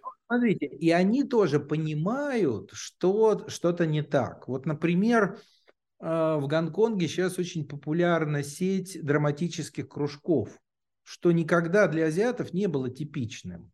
да, Э, э, вот э, где, так сказать, они играют спектакли, обмениваются впечатлениями от прочитанных книжек, пробуют какие-то, так сказать, навыки исполнительского мастерства в музыке, в актерском мастерстве и так далее, и так далее. То есть они понимают, что вот этим таким чистым крем-скул, ну, не продавить. Ну, как бы это тоже не работает. Как вы сказали, в одно ухо влетело, в другое вылетело да, то есть, э, ну, как бы это можно э, сдать хорошо экзамены, даже поступить в престижный университет. Вот в американских университетах есть там целое как бы движение же, что китайцы, которые иногда успешно сдали TOEFL, пришли сюда, потом с трудом учатся, потому что, ну, вот они только про запоминание были, от них требуется нечто большее. И вот это нечто большее, оно и азиаты начинают ну, как бы ощущать и компенсировать вот эти характеристики образования, которые связаны с муштрой и запоминанием, различными творческими разными активностями. То есть там тоже такая бурлящая атмосфера. Там нельзя сказать, что построена такая жесткая система образования, которая вот она сейчас тут поднатаскает э, армию э, таких конкурентоспособных специалистов, и они сметут, э, значит, весь западный мир. Нет, там тоже во многом сомневаются, там тоже есть пробы, хотя последние вот результаты обследований, есть такое международное сопоставительное исследование, программа International Students Assessment, PISA называется. Вот по ней видно, что уровень креативности у азиатов начинает расти тоже, да. Вот. Но согласитесь, самый-то фундаментальный уровень, он как будто бы самый сложный. Добавить слой креативности, какого-то творческого мышления, когда есть, вот, ну, вот удивительно, вы наверняка со мной согласитесь, вот у меня было там несколько великих там математиков, физиков, биологов, вроде бы ну, сугубо фундаментальные знания, то есть запоминание, процессинг информации и далее. Замечательно читают стихи ну, просто блестящие собеседники. И все это. То есть получается, что вот этот слой, как бы, как некий двигатель фундаментальных знаний, вокруг которого ты что угодно делай, какой угодно кузов из креативности, там, потому что это все как будто бы уже проще. То есть, да, я, есть люди, там, посмотреть там на некоторых представителей, там, которые до сих пор какую-то такую некую форму интровертности, такой как бы сжатости с точки зрения э, коммуникации испытывают на себе. Но у них и цели нету в этом. То есть им это как бы и не надо, они живут в своем мирке, им комфортно. Если бы они задали цель, я думаю, что уж если кто-то там, не знаю, какую-то теорему доказал, то уж познать азы там коммуникации на каком-то просто бытовом уровне не так сложно. И поэтому как бы вот это, как вы совершенно справедливо подметили, баланс того и другого. Когда люди поняли, что ну, театральный кружок куда проще, чем теоретическая физика или там мехмат, да, то есть как бы, ну, давайте мы, раз это, ну, не справляются, ну, посмотрите, ну, загибаются, нам нужно зарабатывать деньги, нам нужно students loan, чтобы продолжал выдаваться, давайте, ну, не справляются, они просто не вывозят, потому что у людей нету того, другого, третьего, но мы сделаем KKK, да, звучит жутко, да, как будто KKK, да, раньше звучало это из трех K, но с другой совершенно ассоциации. Сделаем 4K, там 6K, неважно каких там количество K. Люди будут, ну действительно, они будут э, получать какой-то набор soft skill ов, то есть, в принципе, они ну, смогут что-то что с этим делать дальше. Но на чем это зиждется-то? То есть, зиждется это, ну вот само на себе, на самом себе и зиждется. Вот на этих тех самых 4 К как бы вот, как будто бы вот а, классическое образование, как будто бы вот этот набор сухих, скучных, неинтересных фактов – это то самое топливо, на котором работает вот, сам, сама интеллектуальная вот эта машина. Если там пусто, ну, то есть на холостых ходах, ну да, вот ты классный коммуникатор, замечательный, эмпатичный человек, но окей, а чем ты оперируешь? То есть что, какими материями ты внутри двигаешь? Потому что это же все движение каких-то материй, да, то есть и насколько классно ты создаешь логику причинно-следственной связи, а, соединяя, сшивая вот эти пласты разных знаний, создавая новое знание. Ну, на пустом месте ничего не может родиться. Креативность, для креативности тоже нужно топливо. То есть нужно какой-то набор какого-то невероятного количества пазлов, который ты каким-то комбинаторным образом соберешь и получишь что-то новое. А, э, мне кажется, вы не правы. Да? Ну пусть так. Смотрите, тут не все так просто. Вот я сейчас огрублю как бы эту позицию, которая Э, так сказать, ну, неявно за вашими словами э, проявляется, а потом попробую ее проблематизировать. То есть есть, ну, некоторое видение, что надо, значит, вот об этом как раз упомянутый в начале нашего разговора Блум писал. Э, и сейчас вот это, так сказать, драматически все пересматривается. Значит, что надо сначала заложить некоторые, иногда говорят, базовые, не совсем точно фундаментальные знания – а дальше, оперируя этими знаниями, вся креативность со всей там коммуникацией и так далее, и так далее, она приложится. Да? Если вот эту, так сказать, базу прочную там э, знаний, фактов, на которые уже потом вся креативность строится. Значит, фактически, да, вот исследования Блума и там ряда психологов показывают, что на самом деле так не работает. на самом деле вот эти прекрасные люди, которые там значит, проявились э, в технических навыках, но у них еще есть и гуманитарное некоторое видение, они стихи воспринимают, они, так сказать, э, начитаны и так далее, и так далее. Значит, на самом деле, если разбираться, у них в их вот этих фундаментальных знаниях есть очень тонкая, сложная освоение. Они не запомнили там чего-то, да, они это освоили через некоторые... Через понимание. Да, через некоторые интеллектуальные изменения. У них там э, э, не запомнено. Вот знаете, вот у математиков э, очень важно, ну да, математика это про числа. 0, 1, 2, 3, 4, 5, 6, 7, 8, 9. Но если вы начинаетесь разбирать, как устроена десятичная система счислений, вы можете легко перевести из одной системы счисления в другую, и что такое в принципе означает система счисления, да? Э, и вот, собственно, идея двоичного кода, которая взорвала мир, построила его цифровой Э, ну, такой уже почти аналог э, в разных практиках, ну, строит эти аналоги в разных практиках, фактически повторное там, творение мира через цифровые все эти среды, то это как раз глубокое понимание идеи числа, глубокое понимание соизмеримости, которое есть у математиков, может быть, даже порой неосознанно, не артикулировано. Оно пришло к ним за счет того, что они решали сложные математические задачи, порой не требую, ну, как бы требующие, ну, нетривиального ответа. Вот я... Требующие внимания, фокуса, усидчивости, всего-всего, ну, что сейчас нет у детей. Ну, какого? Я когда занимал, я начинал, как... я поступил на математический факультет, угу. когда закончил школу, и это, ну, такой драйв, такое счастье, да, то есть, когда ты можешь там сидеть э, там 10 часов за какой-то теоремой и просто не замечать время. Вот к сожалению, сейчас уже такого удовольствия не, не получишь. Там, если вы сели смотреть сериал одну серию за другой, это в десятки раз ну, менее драйвово, нежели чем вы занимаетесь доказательством теоремы. Я работал, вот помню, у меня курсовая была по парадоксу Бана Хатарского пространства Хлобачевского. Это колоссально интересная вещь. То есть, да, это доказательство того, что из любого тела вы можете построить любое другое тело, неважно какого объема и размера. То есть когда-то там в начале, э, ну, в 30-х годах 20 века это называлось доказательством божественного творения, что вы из ничего можете сделать все. Угу. Вот. И, ну, это же хотя, э, ну, как бы это высшая математика такого порядка, что, ну, школьнику там уже совсем трудно разобраться, потому что надо знать теорию множеств, теорию функций, интегральное исчисление и так далее.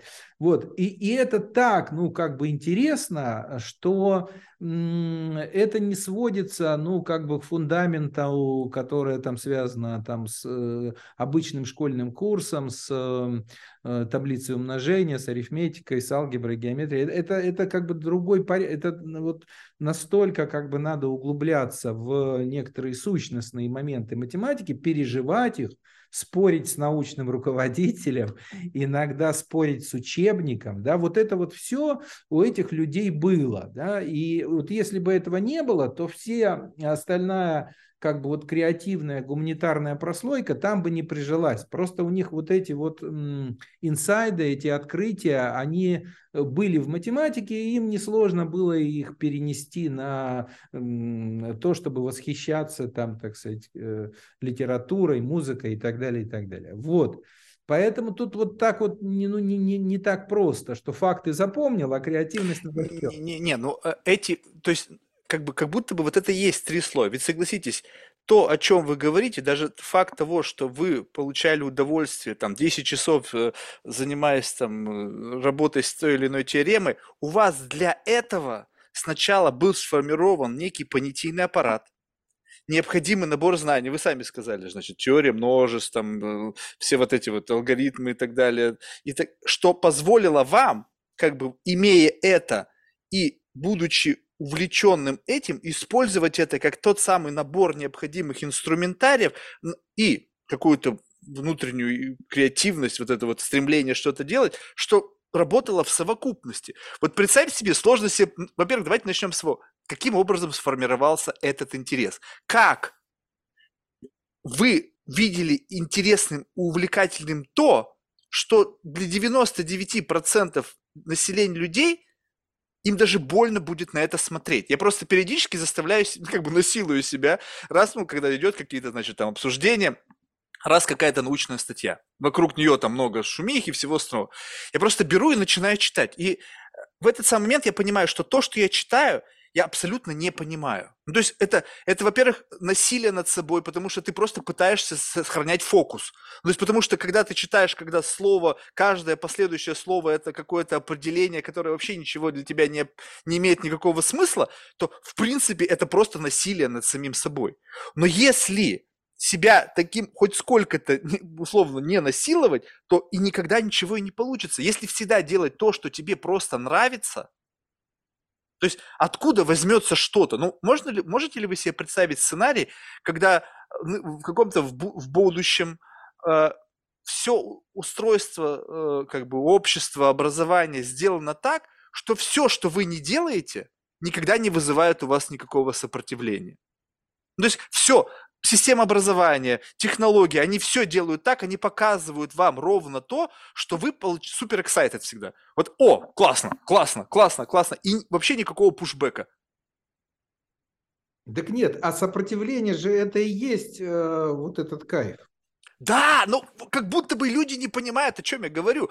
а зачем? Вы же сами сказали, а зачем запоминать какие-то озера, потому что это мозг твой не хочет это делать, тебе лень. Это вот в этот самый момент и возникает вот этот вот противовес, когда ты как бы борешься со своим внутренним я, не знаю, со своей, своим ленивым мозгом, со своим как бы почему-то блокирующим поступление информации, потому что начинается рационализация. Ой, а зачем? А ведь есть Google, а то, пятое, десятое, да куча всего. Но ведь без этого и не будет как бы обогащения, то есть без вот этого насильственного какого-то заставление себя что-либо делать, что, что-либо абсолютно тебе точно, ну, как бы, не то чтобы не нравящееся. Но это как, вот, допустим, на моем примере недавнем. Вот я сейчас мучаюсь тем, что вот из-за ковида я перестал тренироваться. То есть я всю жизнь занимался тяжелой атлетикой. Ну, то есть больше там, ну, всю сознательную свою юность. Мне казалось, что мне нравится. Ну, то есть, как бы, несмотря на какое-то колоссальное количество травм, там, каких-то там, ну, в общем, всего ужаса того, что там происходило, когда глаза на лоб вылазят. Ну, то есть, и мне казалось, что мне нравится. На самом деле нет. Мне нравилось то, что я могу себя заставить это делать.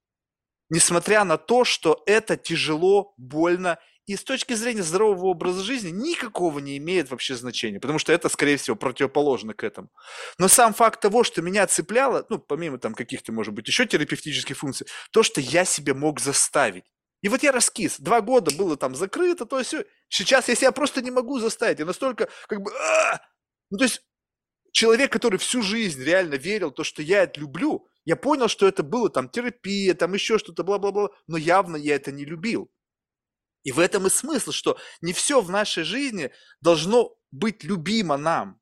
чтобы это делать. Иногда себя нужно заставлять, потому что только за счет заставления себя, мне кажется, происходит эволюция. Ну, то есть, когда ты растешь сам над собой, заставляя себя что-то делать, чувствуя это сопротивление, превозмогая его и делая следующий шаг, следующий, следующий, следующий. А когда все наоборот, делается так, чтобы только тебе ничего делать не нужно было. Сиди, листай пальчиком, и ТикТок будет тебе вбрасывать то, что ты хочешь. Вау, wow, excited, вау, wow, excited, вау, wow, excited. Где напряжение? Вообще ноль. Телефон зарядить только. Вот единственное напряжение. Поближе к розетке сесть. А, тоже непростая задача. Да. Ну вот оно, уровень сложности, да? Да, ну смотрите, вот я попробую, мне вот только в этих рассуждениях как напрягает такая категоричность, только за счет. Да, вот сейчас поясню, в каком смысле. Я тоже за то, что, э, как это, знаете, у нас у педагогов есть, учиться должно быть сложно. Вот, иначе... этот тезис, мне кажется, такой очень ретроградный, вам не кажется? Да нет, я, смотрите, мои студенты, они напрягаются на занятиях. Да, ну потому что у вас есть представление об этом. Вот представим себе, пройдет 20 лет, и на месте вас будет выросший на ТикТоке. Подождите, подождите. Вот у меня есть курс образовательной политики. Угу. Да, разбираемся, как устроена образовательная политика студенты в аудитории, э, ну, э, раньше я как рассказывал, так говорю, студенты, вот смотрите, у нас есть вот такие-то уровни власти, там Совет Федерации, там администрация президента, правительство, министерство, и вот так это все работает, да. Потом я понял, что ну а нафига я это им все рассказываю. Значит, вот потом мы решили по-другому делать. Мы приходим, говорим, так, давайте вот какие бывают политические партии, такие-то, такие-то. Мы разделились на политические партии, Каждая из них готовит э, образовательную платформу своей политической партии, и она должна эту платформу защитить. Они дальше начинают выборы устраивать, или выберут, или не выберут. Да? И в процессе вот этой вот э, борьбы на выборах они понимают, как устроена машинка по принятию решений, как это все работает в образовательной политике. Сло... Просто им это нет, и им офигительно, ну, как бы сложно. Им приходится напрягаться, чтобы придумать обоснованную там образовательную платформу. Им приходится, ну, вот э, аргументы подбирать э, или там, значит, э, каким-то образом проблематизировать противника, а, значит, э, где-то там придумывать какие-то фишечки, шашечки, фонарики, так сказать, чтобы, а, значит, э, продвинуть собственную образовательную платформу. А, но это крайне увлекательно, это интересно. Им есть что потом рефлектировать и разбирать. И главное, у них после этих занятий останется больше, чем ежели я просто рассказал, как это все устроено да, и они какие-то там в лучшем случае позадавали бы вопросы на понимание. Но мне кажется, знаете что, вот э, все-таки есть э, как бы так, такие разные культуры. Вот я могу по аналогии здесь вспомнить пример. Сейчас есть такая область знания нутрициология. Ну, а... Модная. Модная, да. Э, значит, я тоже со своими сотрудниками ругаюсь, чем мы, значит, иногда за модой гонимся значит, э, это неприлично для нормального университета. Значит, и там есть, э, ну вот, разные способы работы а, по соблюдению диеты. И обычный диетолог, вот такой классический, он как работает? Он э, берет ваши какие-то анализы, смотрит и говорит, ну все, еще пять лет, и тебе кирдык, у тебя там почки отвалятся, печень умерла, там э, щитовидка проверили. Да? Вот если не будешь соблюдать такую-то диету, или если не будешь ходить в спортивный зал, тебе кирдык. И да, да, на каких-то людях это работает и так далее. Есть другой подход. Когда этот самый врач, ну или там консультант, он смотрит эти ваши анализы, э, вздыхает, и дальше говорит, знаешь, говорит, вот если будешь делать вот это, там, вот это, диету там и так далее, а, то будет так классно, то такой, в общем, кайф пословишь от этого, да? Вот. Э, э, и, и в том, и в другом случае, как бы поведение пациента – это определенное усилие. но усилия ради разного будущего. Да, то есть одно дело, вы стремитесь там не умереть и, на, ну, там на вас работает, а другое дело, вы стремитесь ну, более полноценно, более ярко, более интересно жить. И это, и это дру, э, другая мотивация. Хотя первый и второй на самом деле делают одно и то же. Да, да? но вот в этом-то и есть тот самое мастерство, которое позволяет этому специалисту, используя щупальцу реальности, понять, кто вы. Потому что кому-то я, мне нужен буткемп, я как раз-таки должен прийти к тому чуваку, который скажет, слушай, если ты не перестанешь жрать сладкое, ты сдохнешь. Потому что вот это все там какое-то светлое будущее, то есть я, возможно, человек, который от, да, то есть вот я как бы от чего-то. Кто-то другой, возможно, но это должен быть один юнит, который в состоянии быстро понять, кто ты когда речь идет о том, что да, мы сейчас всем создаем некую образовательную среду, в котором будущее замечательное и славное, давайте все туда двигаться, те люди, которые, как я, сидят вот в буткемпе, они говорят, блин, что-то там какая-то херня, по-моему, зачем туда идти? Вообще не вижу никакого смысла. То есть получается, что это должно быть... Раньше всех заставляли и как бы говорили, что там будет очень все плохо.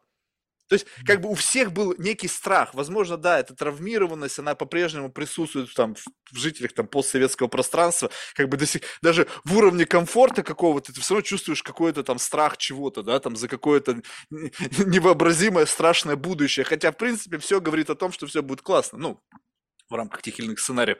Поэтому, но получается, что это э, старая форма, старого формата диетолога, она может быть менее приятно с точки зрения э, как бы чего-то окрыляющего, то есть это, ну, для, для многих это мрак, такое что-то отягощающее, да, но она, по крайней мере, оставляет некую трезвость. То есть ведь фактически речь идет о том, о твоей жизни. Если я буду как бы создавать некий позитивный контекст в надежде, что тебя это будет драйвить, но это в каком-то проценте людей будет действительно больше работать, потому что, ну, есть такой тип, которых нужно как бы, чтобы что-то наполняло их паруса, а не просто пушило их вперед. Поэтому вот именно мастерство-то оно и заключается в том, чтобы понять who is who, найти какой-то очень такой специализированный подход. Но в силу того, что образование работает с гигантским количеством детей, ну, подростков, не, знаю как, унифицировать эту модель невозможно. В то же время, как и невозможно создать уникальную, индивидуальную, как это сейчас модно в этих онлайн-школах, индивидуальный образовательный там какой-то путь или там что-то. Как? Траектории. Да, а, да, да, да, вот это вот. Я же подумал, нифига себе, какое количество траекторий должно быть, да, для того, чтобы всем как бы угодить. И получается так, что мы попробовали сначала такой жесткий буткемп, поняли, что нет, тяжеловато. Давайте создадим модель некого светлого будущего, в котором люди будут двигаться туда. Ну, давайте посмотрим, как это, будет, как, как это будет в будущем. То есть меня-то больше всего беспокоит то, что я вот, скажем так, со своим каким-то набором там тараканов, каких-то там своих заблуждений, в общем, своим невежественности и так далее, я ведь тоже хочу пожить до 100 лет-то.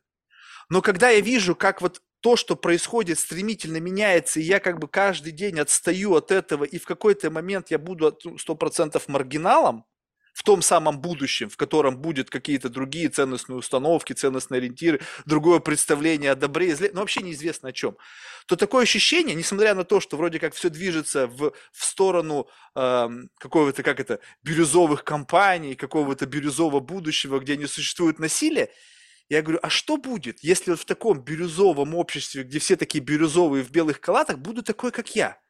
Несовершенный, ретроградный, что, вы меня э, в концлагерь сошлете? Или что, что вы будете делать с такими, как я? И вот на этот вопрос пока никто не может дать ответа, потому что как бы пока они еще в каком-то относительном меньшинстве, ну то есть в среднем 8 миллиардов, ну, как бы в бирюзовых пока халатах ходят еще, наверное, меньшее число людей. Но если это все будет двигаться туда, их станет больше то людей, способных на какое-то критическое мышление, на какие-то радикальные, ну, в хорошем смысле слова, взгляды, в, в попытке просто отстоять свою точку зрения, ну, я не знаю. Я боюсь, что я закончу свой век плохо, если все будет так же продолжаться.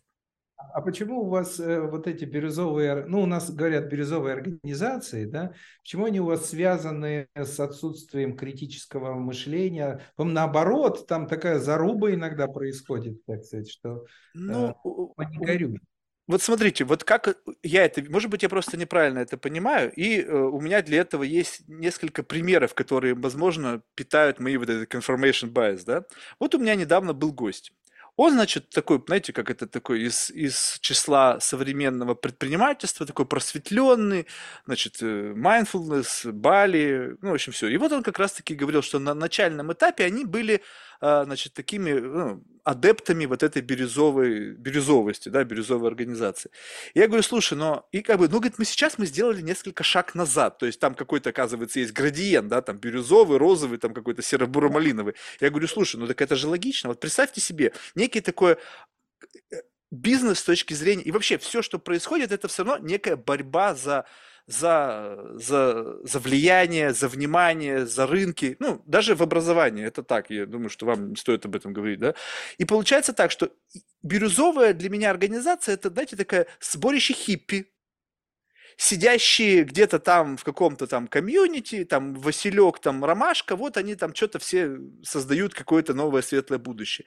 И мы живем в мире, где по-прежнему существует жесткий капитализм, и к ним приходят гопники. И просто эти гопники всех сразу же там понятно, что мочат, ну потому что ну, у них шансов нету. Я думаю, именно поэтому Цукерберг начал заниматься джиу-джитсу, потому что он понимает, что если придут гопники, то ему нужно такой брут форс применить.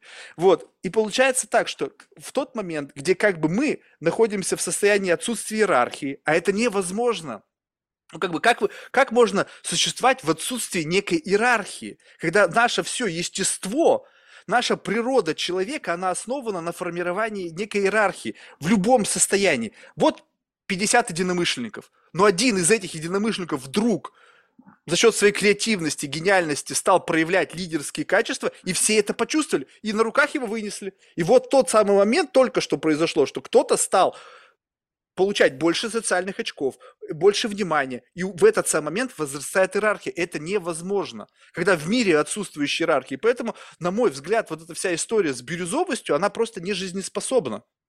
Потому что это либо вы врете сами себе, либо же вы, вы искусственно всех уравниваете, не давая никому проявить свою индивидуальность, потому что это как магнит тянет людей.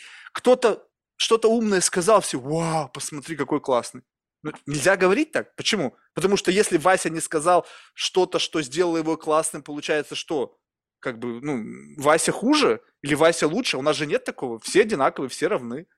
Поэтому вот этот момент того, что как бы то, то исключение каких-то природных, врожденных в нас особенностей как людей и как некое исключение их, давайте мы вот исключим это. Мы все равны, мы все одинаковые, мы все там, все, ну, это что, правда?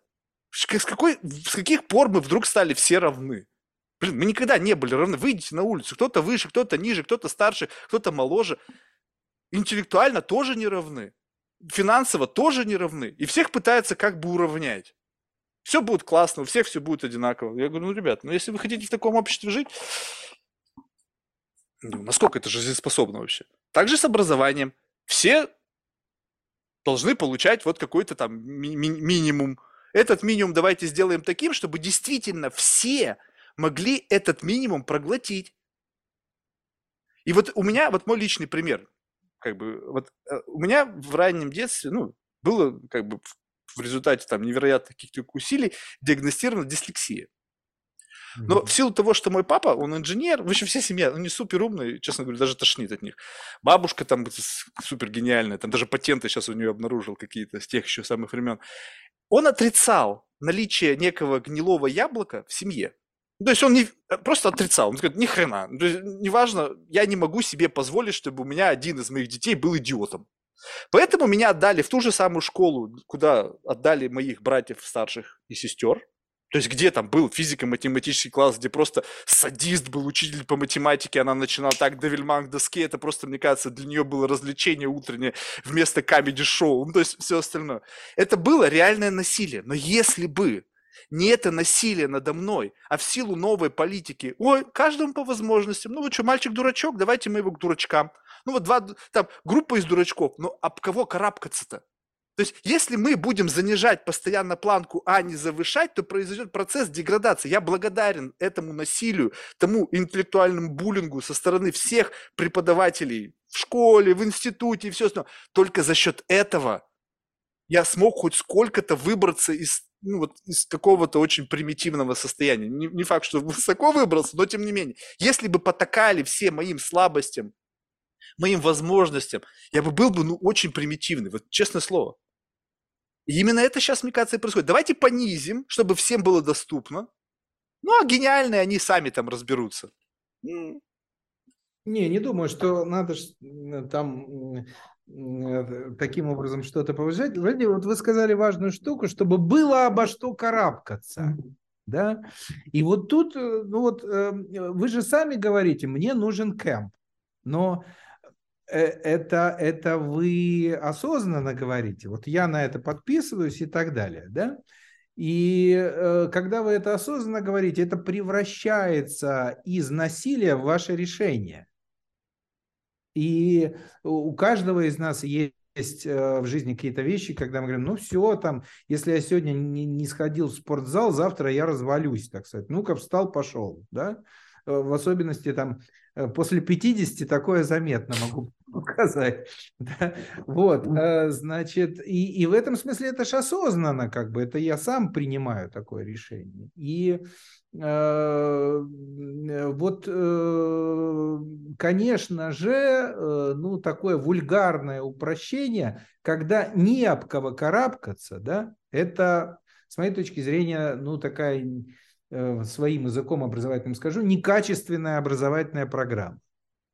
То есть, конечно же, ну вот это вот э, сущностное, чтобы было обо что карабкаться, об кого, э, собственно, двигаться, преодолевать, развиваться и так далее, это ключевая вещь. И в бирюзовых организациях, наверное, э, возможный такой ход, не только ход на комфорт. И я видел такие организации. Знаете, я про свою организацию, вот про наш университет могу сказать, я когда начинал работать здесь, я пробовал нанимать значит, э, людей, которые мне помогут изменить систему управления. Ну, их полно на рынке, этих консультантов, которые приходят в организацию и говорят, что вот такие-то KPI, значит, вот тут надо такую структуру создать, вот эту ликвидировать и так далее. И, и порой они не дают, э, они, они дают не бессмысленные какие-то рекомендации, но однажды вот я разговаривал с одним из таких консультантов, которые, значит, сделали большущий анализ, там все у нас проанализировали, все эти KPI и так далее. И они говорят, ну вообще-то, говорит, знаете, мы бы не рекомендовали вам пользоваться нашими рекомендациями. А вы уже за них заплатили, да? Я так, э, а мне это, это, там, так сказать, компания такая дружественная была, значит, она много денег не взяла. Вот, э, значит, я так офигел, я говорю, а почему, собственно, это что такое? Он говорит, понимаете, у вас есть такие элементы спонтанности, ну, когда вы какими-то KPI делаете, делаете, потом говорите, нет, все-таки по смыслу это хрень, да, то есть мы, видим, что вот здесь есть фол, кто-то проваливается, но иногда это правильно, что он провалится, мы KPI неправильно установили. Да? Вот это вот возможность все время переосмыслять и критически к самим себе относиться. Вот э, если этого нет в культуре, то тут не поможет там бирюзовая организация или Правильно, но ведь у вас, вы являетесь носителем этого common sense. Вот в этом-то и смысл, что я переживаю, что этот, как бы, как, знаете, как как некое священное знание. Представим себе, что это некий такой священный граль. Вот и вы описывали типы общества, которые старые поколения передают новым поколениям. И вот как будто бы передача вот этого священного граля common sense, она может обрубиться. Ну, то есть, когда не происходит укоренение в, в, как бы в некие, в некие основы, когда произошел, раз, разорвалась реальность, у нас появился виртуальный слой, и он с каждым бодом, у кого корешочки длинные, да, они еще цепляются вот этой земли, но интернет, он растет с каждым, он отделяет реальность и как бы некую э, культурно-историческую там какую-то парадигму. Оно просто разрывает ее, как бы цифровизуя и как бы давая тебе некий такой, как бы, как-то сублимированную форму. То есть, как бы, бук, что-то они выплюнули, и как бы, вот это цифровое образование. А что это такое? Как бы, ну, то есть оно, как будто бы вот оно так же, как и все, становится виртуальным. И если перейдет, вот перестанет вот эта передача вот этого как бы священного граля, common sense, когда вы в состоянии увидеть, ну бог с ними, с этими KPI, кто их вообще придумал, что это за слово такое? Эти, полюбили вы все эти акронимы модные, блин, а на самом деле просто тупо что-то не работает. Почему не работает? А зачем нам натягивать что-то на то, что как бы непонятно вообще кем создано? Давайте посмотрим на реальность, какова она. Ну вот, вот такова реальность. Это, вот это как бы некая понимание реальности. И вот когда вы сказали, что э, задача научить делать зум-аут, а вот представьте себе, давайте мы возьмем зум-аут тоже метаф- как метафору, но посмотрим, что такое зум-аут. Давайте и на примере людей, которые впервые отправились, полетели, да, вот для того, чтобы люди сделали такой глобальный зум-аут, ну, наверное, сначала они забрались на гору куда-то, и о, смотри там, в долине сколько всего, вот какие крохонькие домики. Это был, наверное, первый ошеломительный зум-аут, когда они возвысились просто над местностью, и они просто охренели. Следующий, чтобы сделать такой зум-аут, ну, вроде такой зум-аут все могут сделать, но он не настолько потрясает, потому что у него есть некий лимит. Ну да, можно там на Эверест забраться, но там уже тоже ничего не видно, потому что пелена облаков все скрывает. Потом изобрели летательные аппараты. И впервые люди увидели Землю с высоты птичьего полета. Но чтобы сделать этот зум-аут, сколько было потрачено, проведено экспериментов, сколько там науки, сколько там всего. И поэтому как будто бы для каждого отдельного человека, прежде чем он сделает свой собственный зум-аут, ему нужно мат-часть подготовить, потому что без этой мат-части он максимум, что может сделать, это забежать на холм. Mm. Никогда он не оторвется. Уж я не говорю о космическом зумауте, да, я не говорю уже за, выйти за пределы как бы гравитации Земли. Это такой зумаут, он вообще только, мне кажется, на академическом уровне доступен. Хотя бы просто на уровне вот дельтаплана. Нет, ну я могу сказать, что и на академическом уровне э, бывают э, сложности с этим самым. Ну, да, я... Я, я не пытаюсь генерализировать, я просто как бы в рамках этой метафоры говорю, что чем выше зум-аут, тем дольше у тебя, больше у тебя должен быть как бы инструментарий, чтобы создать ракету, нужно больше усилий, нежели чем создать самолет. И еще меньше, чем больше, чем там дельтаплан. И еще меньше, чем парашют. Ну, то есть, как бы, как будто бы у этого всего есть некий градиент. Чем выше, тем больше должен у тебя быть необходимый набор знаний для этого. Ну вот я вам сейчас такой, знаете, пример приведу, э, как раз из академической как бы истории, когда эм, вот у нас есть один профессор, который на ученом совете говорит, э, слушайте, вот у нас тут слово такое появилось, цифровая дидактика. Ну что за чушь? Какая цифровая дидактика? Дидактика – это наука об обучении. Uh-huh мы вот увлекаемся этими модными, этими самыми хреновинами. Значит, дидактика – это вот э, то, что базируется на Каменском, на Пестолоце, на, Локе, на, на, рус, на классических, значит, педагогах, и нечего нам тут, вот, знаете, приклеивать какое-то вульгарное слово цифровое к этой дидактике. Ну и вот высказал вот эту свою позицию, разнес эту, так сказать, дидактику.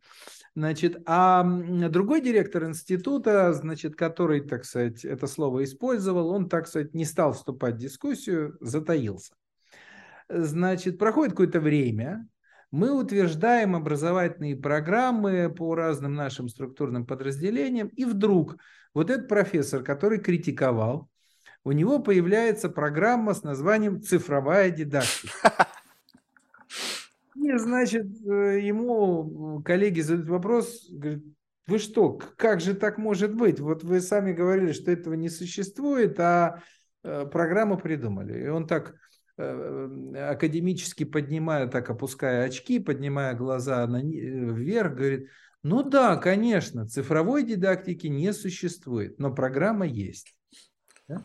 Замечательно. Вот.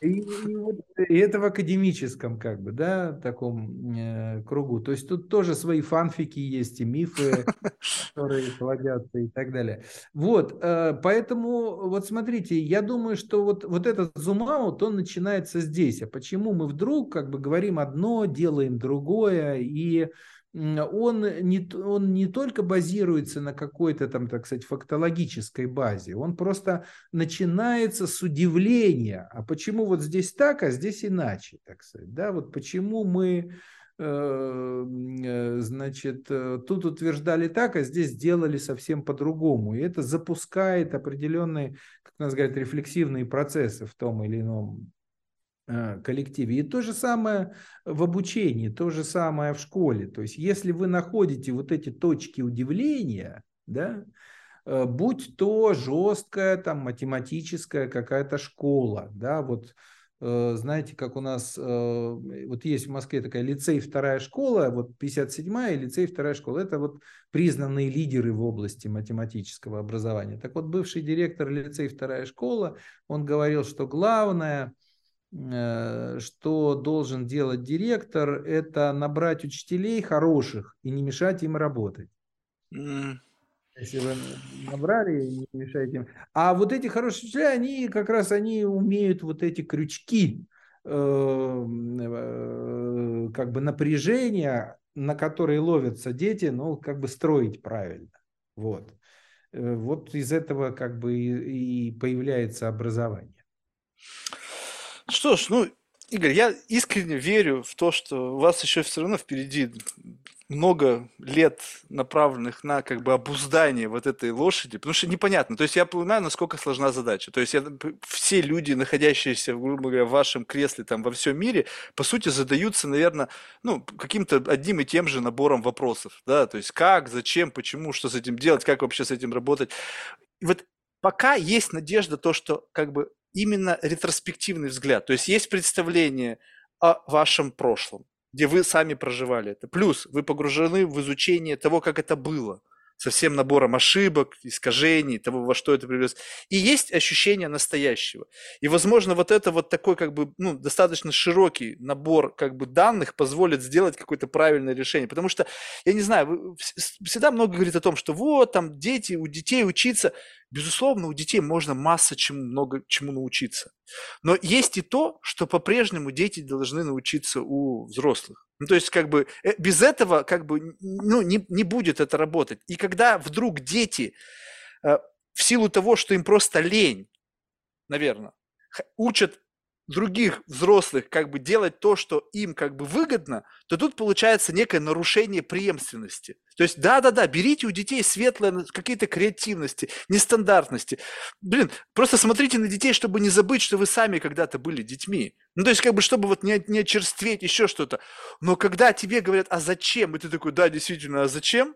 И как бы раз и переписали образовательную программу, блин, но это аукнется в будущем, сто процентов когда-нибудь, когда действительно у нас представление о нашем мире складывается о том, что есть некий Инстаграм, ТикТок и Фейсбук, и вот это наш некий мир, в котором мы живем, и как бы через этот мир ты можешь со всеми, со всеми законнектиться и все остальное, а в реальной жизни люди не умеют разговаривать. То есть они удивительно, вот ну просто поверьте мою глубину моего удивления. Вот вроде бы я, ну совершенно заурядный, никчемный человечек. Но когда мне люди, вот в рамках этого подкаста, некоторые действительно талантливые, успешные, говорят, блин, Марк, у тебя классный талант, ты умеешь разговаривать с людьми. Я говорю, так, стоп, что-то подождите. Я помню, в детстве я еще был не самым лучшим, кто разговаривал. Ну, то есть, как бы это было какой-то, ну, какой-то ну, примитивный минимум когда люди просто могли разговаривать, высказывать свою точку зрения, не бояться ошибаться. В тот же момент учились, если их ошибались. Значит, обычная, обычная примитивная форма общения. И когда мы живем в мире, где существует 4К, где как бы все направлено на улучшение этих коммуникаций, на обучение людей общаться, делиться мыслями, обучаться, обучать кого-то. И люди, вот как бы находясь в этой парадигме, совершенно не умеют это делать, я тогда не понимаю, чему учатся-то. То есть я как бы, ну, такой институт был очень такой, институт жизни у меня был. Институт сначала там двора, садика, школы, института, потом просто институт жизни, который чему-то каким-то образом научил. И тут вроде бы есть специальный вектор на дать эти знания, но как будто бы они не впитываются. Как будто бы вот рецепторы, отвечающие за впитывание этих знаний, они атрофировались. Да хоть заобучайся тогда. Ну, Поэтому... компетенции, вот э, если если меня как образователя там спрашивать про оценку, они же не натурально в момент вашего общения со слушателем, они же ведь связаны с подготовкой, когда вы вычленяете проблематику, когда вы думаете заранее, а что зацепит. Да? Я вообще не думаю. Вы думаете, я готовлюсь? Я ни одной из своих бесед не готовился ни разу. А, ну, э, тему же вы обдумываете. Вы же сейчас а, эти Какая проблемы... Тема? тему пишет сам гость. Вот то, что там у вас было указано в форме, я сейчас на это взглянул, говорю, ну, понятно. Будем говорить об образовании. Ну да, будем говорить об образовании. А все э, то, э, что вас тревожило и чем вы делились, вы заранее обдумывали. Это, это не обязательно применительно ко мне и встрече со мной. Это, это то, с чем э, вы вытаскиваете проблематику, которая реально вас волнует, а не ту, которую вы, значит, здесь... Ну, не то, чтобы реально волнует. Знаете, тут нужно тоже сделать небольшую поправку. Она меня волнует тогда, когда я на нее смотрю. Ну, и скажем так, тема подсвечена, образование, окей, что, на что я смотрел в образовании и что меня по каким-то причинам триггернуло. Оцепило. Я вспомнил это и их озвучил. Ну и правильно, но это и есть очень важная компетенция. Спасибо большое. Реально получил искреннее удовольствие. Я как бы, ну вот, честно говорю, что я реально как бы делаю на людей как бы вот какого-то вашего возрастного среза большую ставку. Потому что если что-то пойдет не так, если дать образование, чтобы образованием занимались такие люди, как Дорси, там, Виталий Бутерин, там еще что-то, все, мы, мы в полной жопе будем. Это сто процентов. Если Цукерберг коснется образования, это вообще просто финиш. Мы все упремся в метаверсе, будем сидеть с подключенными качками, и больше все, больше ничего не будет. Поэтому большое вам спасибо за то, что вы делаете. А, знаете, в завершении мы всех наших гостей просим допустим, рекомендовать кого-нибудь в качестве потенциального гостя из числа людей, которых вы считаете интересными лично для себя? Ну, а, я, может быть, не совсем понял а, общую намерение, ну, как бы вот направленность вашего подкаста, но это вот а, именно из тех, кто что-то сделал в какой-либо области, да, или... Ну, на самом деле вопрос лично к вам. То есть есть кто-то, кто вас каким-то образом удивил, заинтересовал. Вот, вот как раз-таки то, что вот явилось в общении с этим человеком вот тем самым крючком, который дал вам какой-то импульс, вот как бы вот, вот этот вот самый, потому что бывает так, что люди, они как вот ты идешь вот в массе в толпе, они тебя просто обтекают, и они вообще не оставляют никакого отпечатка. Ну, то есть они были, есть, их нету, ничего не... А есть, появляется кто-то, и он настолько яркий, что он оставляет внутри себя какой-то отпечаток. И неважно тут какая область, насколько он знаменит, насколько он известен, не принципиально. Главное, чтобы вас этот человек чем-то зацепил. Ну, смотрите, вот э, просто на вскидку, а, один из людей, который там у меня э, не так вчера там общались. Например, э, Федор Шеберстов, Федор Шеберстов, он когда-то был победителем программы «Лидер для России», он делает сеть, сеть таких проектов э, «Учитель для России», «Учитель для Казахстана», «Учитель для Узбекистана» и так далее. Это эм, как бы проект по привлечению в педагогику э, сильных выпускников, не обязательно педагогических вузов, для работы в сельских отдаленных школах. А по-моему, он был. А, был, да? Ну, не знаю, может быть. Я сейчас гляну для России. Ну, это вот просто э, э, вчера. Да, был. А, был. Ну, значит, вот мы в каком-то замкнутом круге тогда. Ну, ну ладно. Александр Адамский. Александр Адамский? Да. Нет, по-моему, не было. Вот. Это человек, который с 80-х годов э, занимается движением инновационных школ, всякое их поддерживает. Ну, вы вот, найдете. Супер. Что ж, большое спасибо еще раз. Успехов в вашей непростой деятельности. Всего доброго. Спасибо, всего доброго. Очень да. интересно.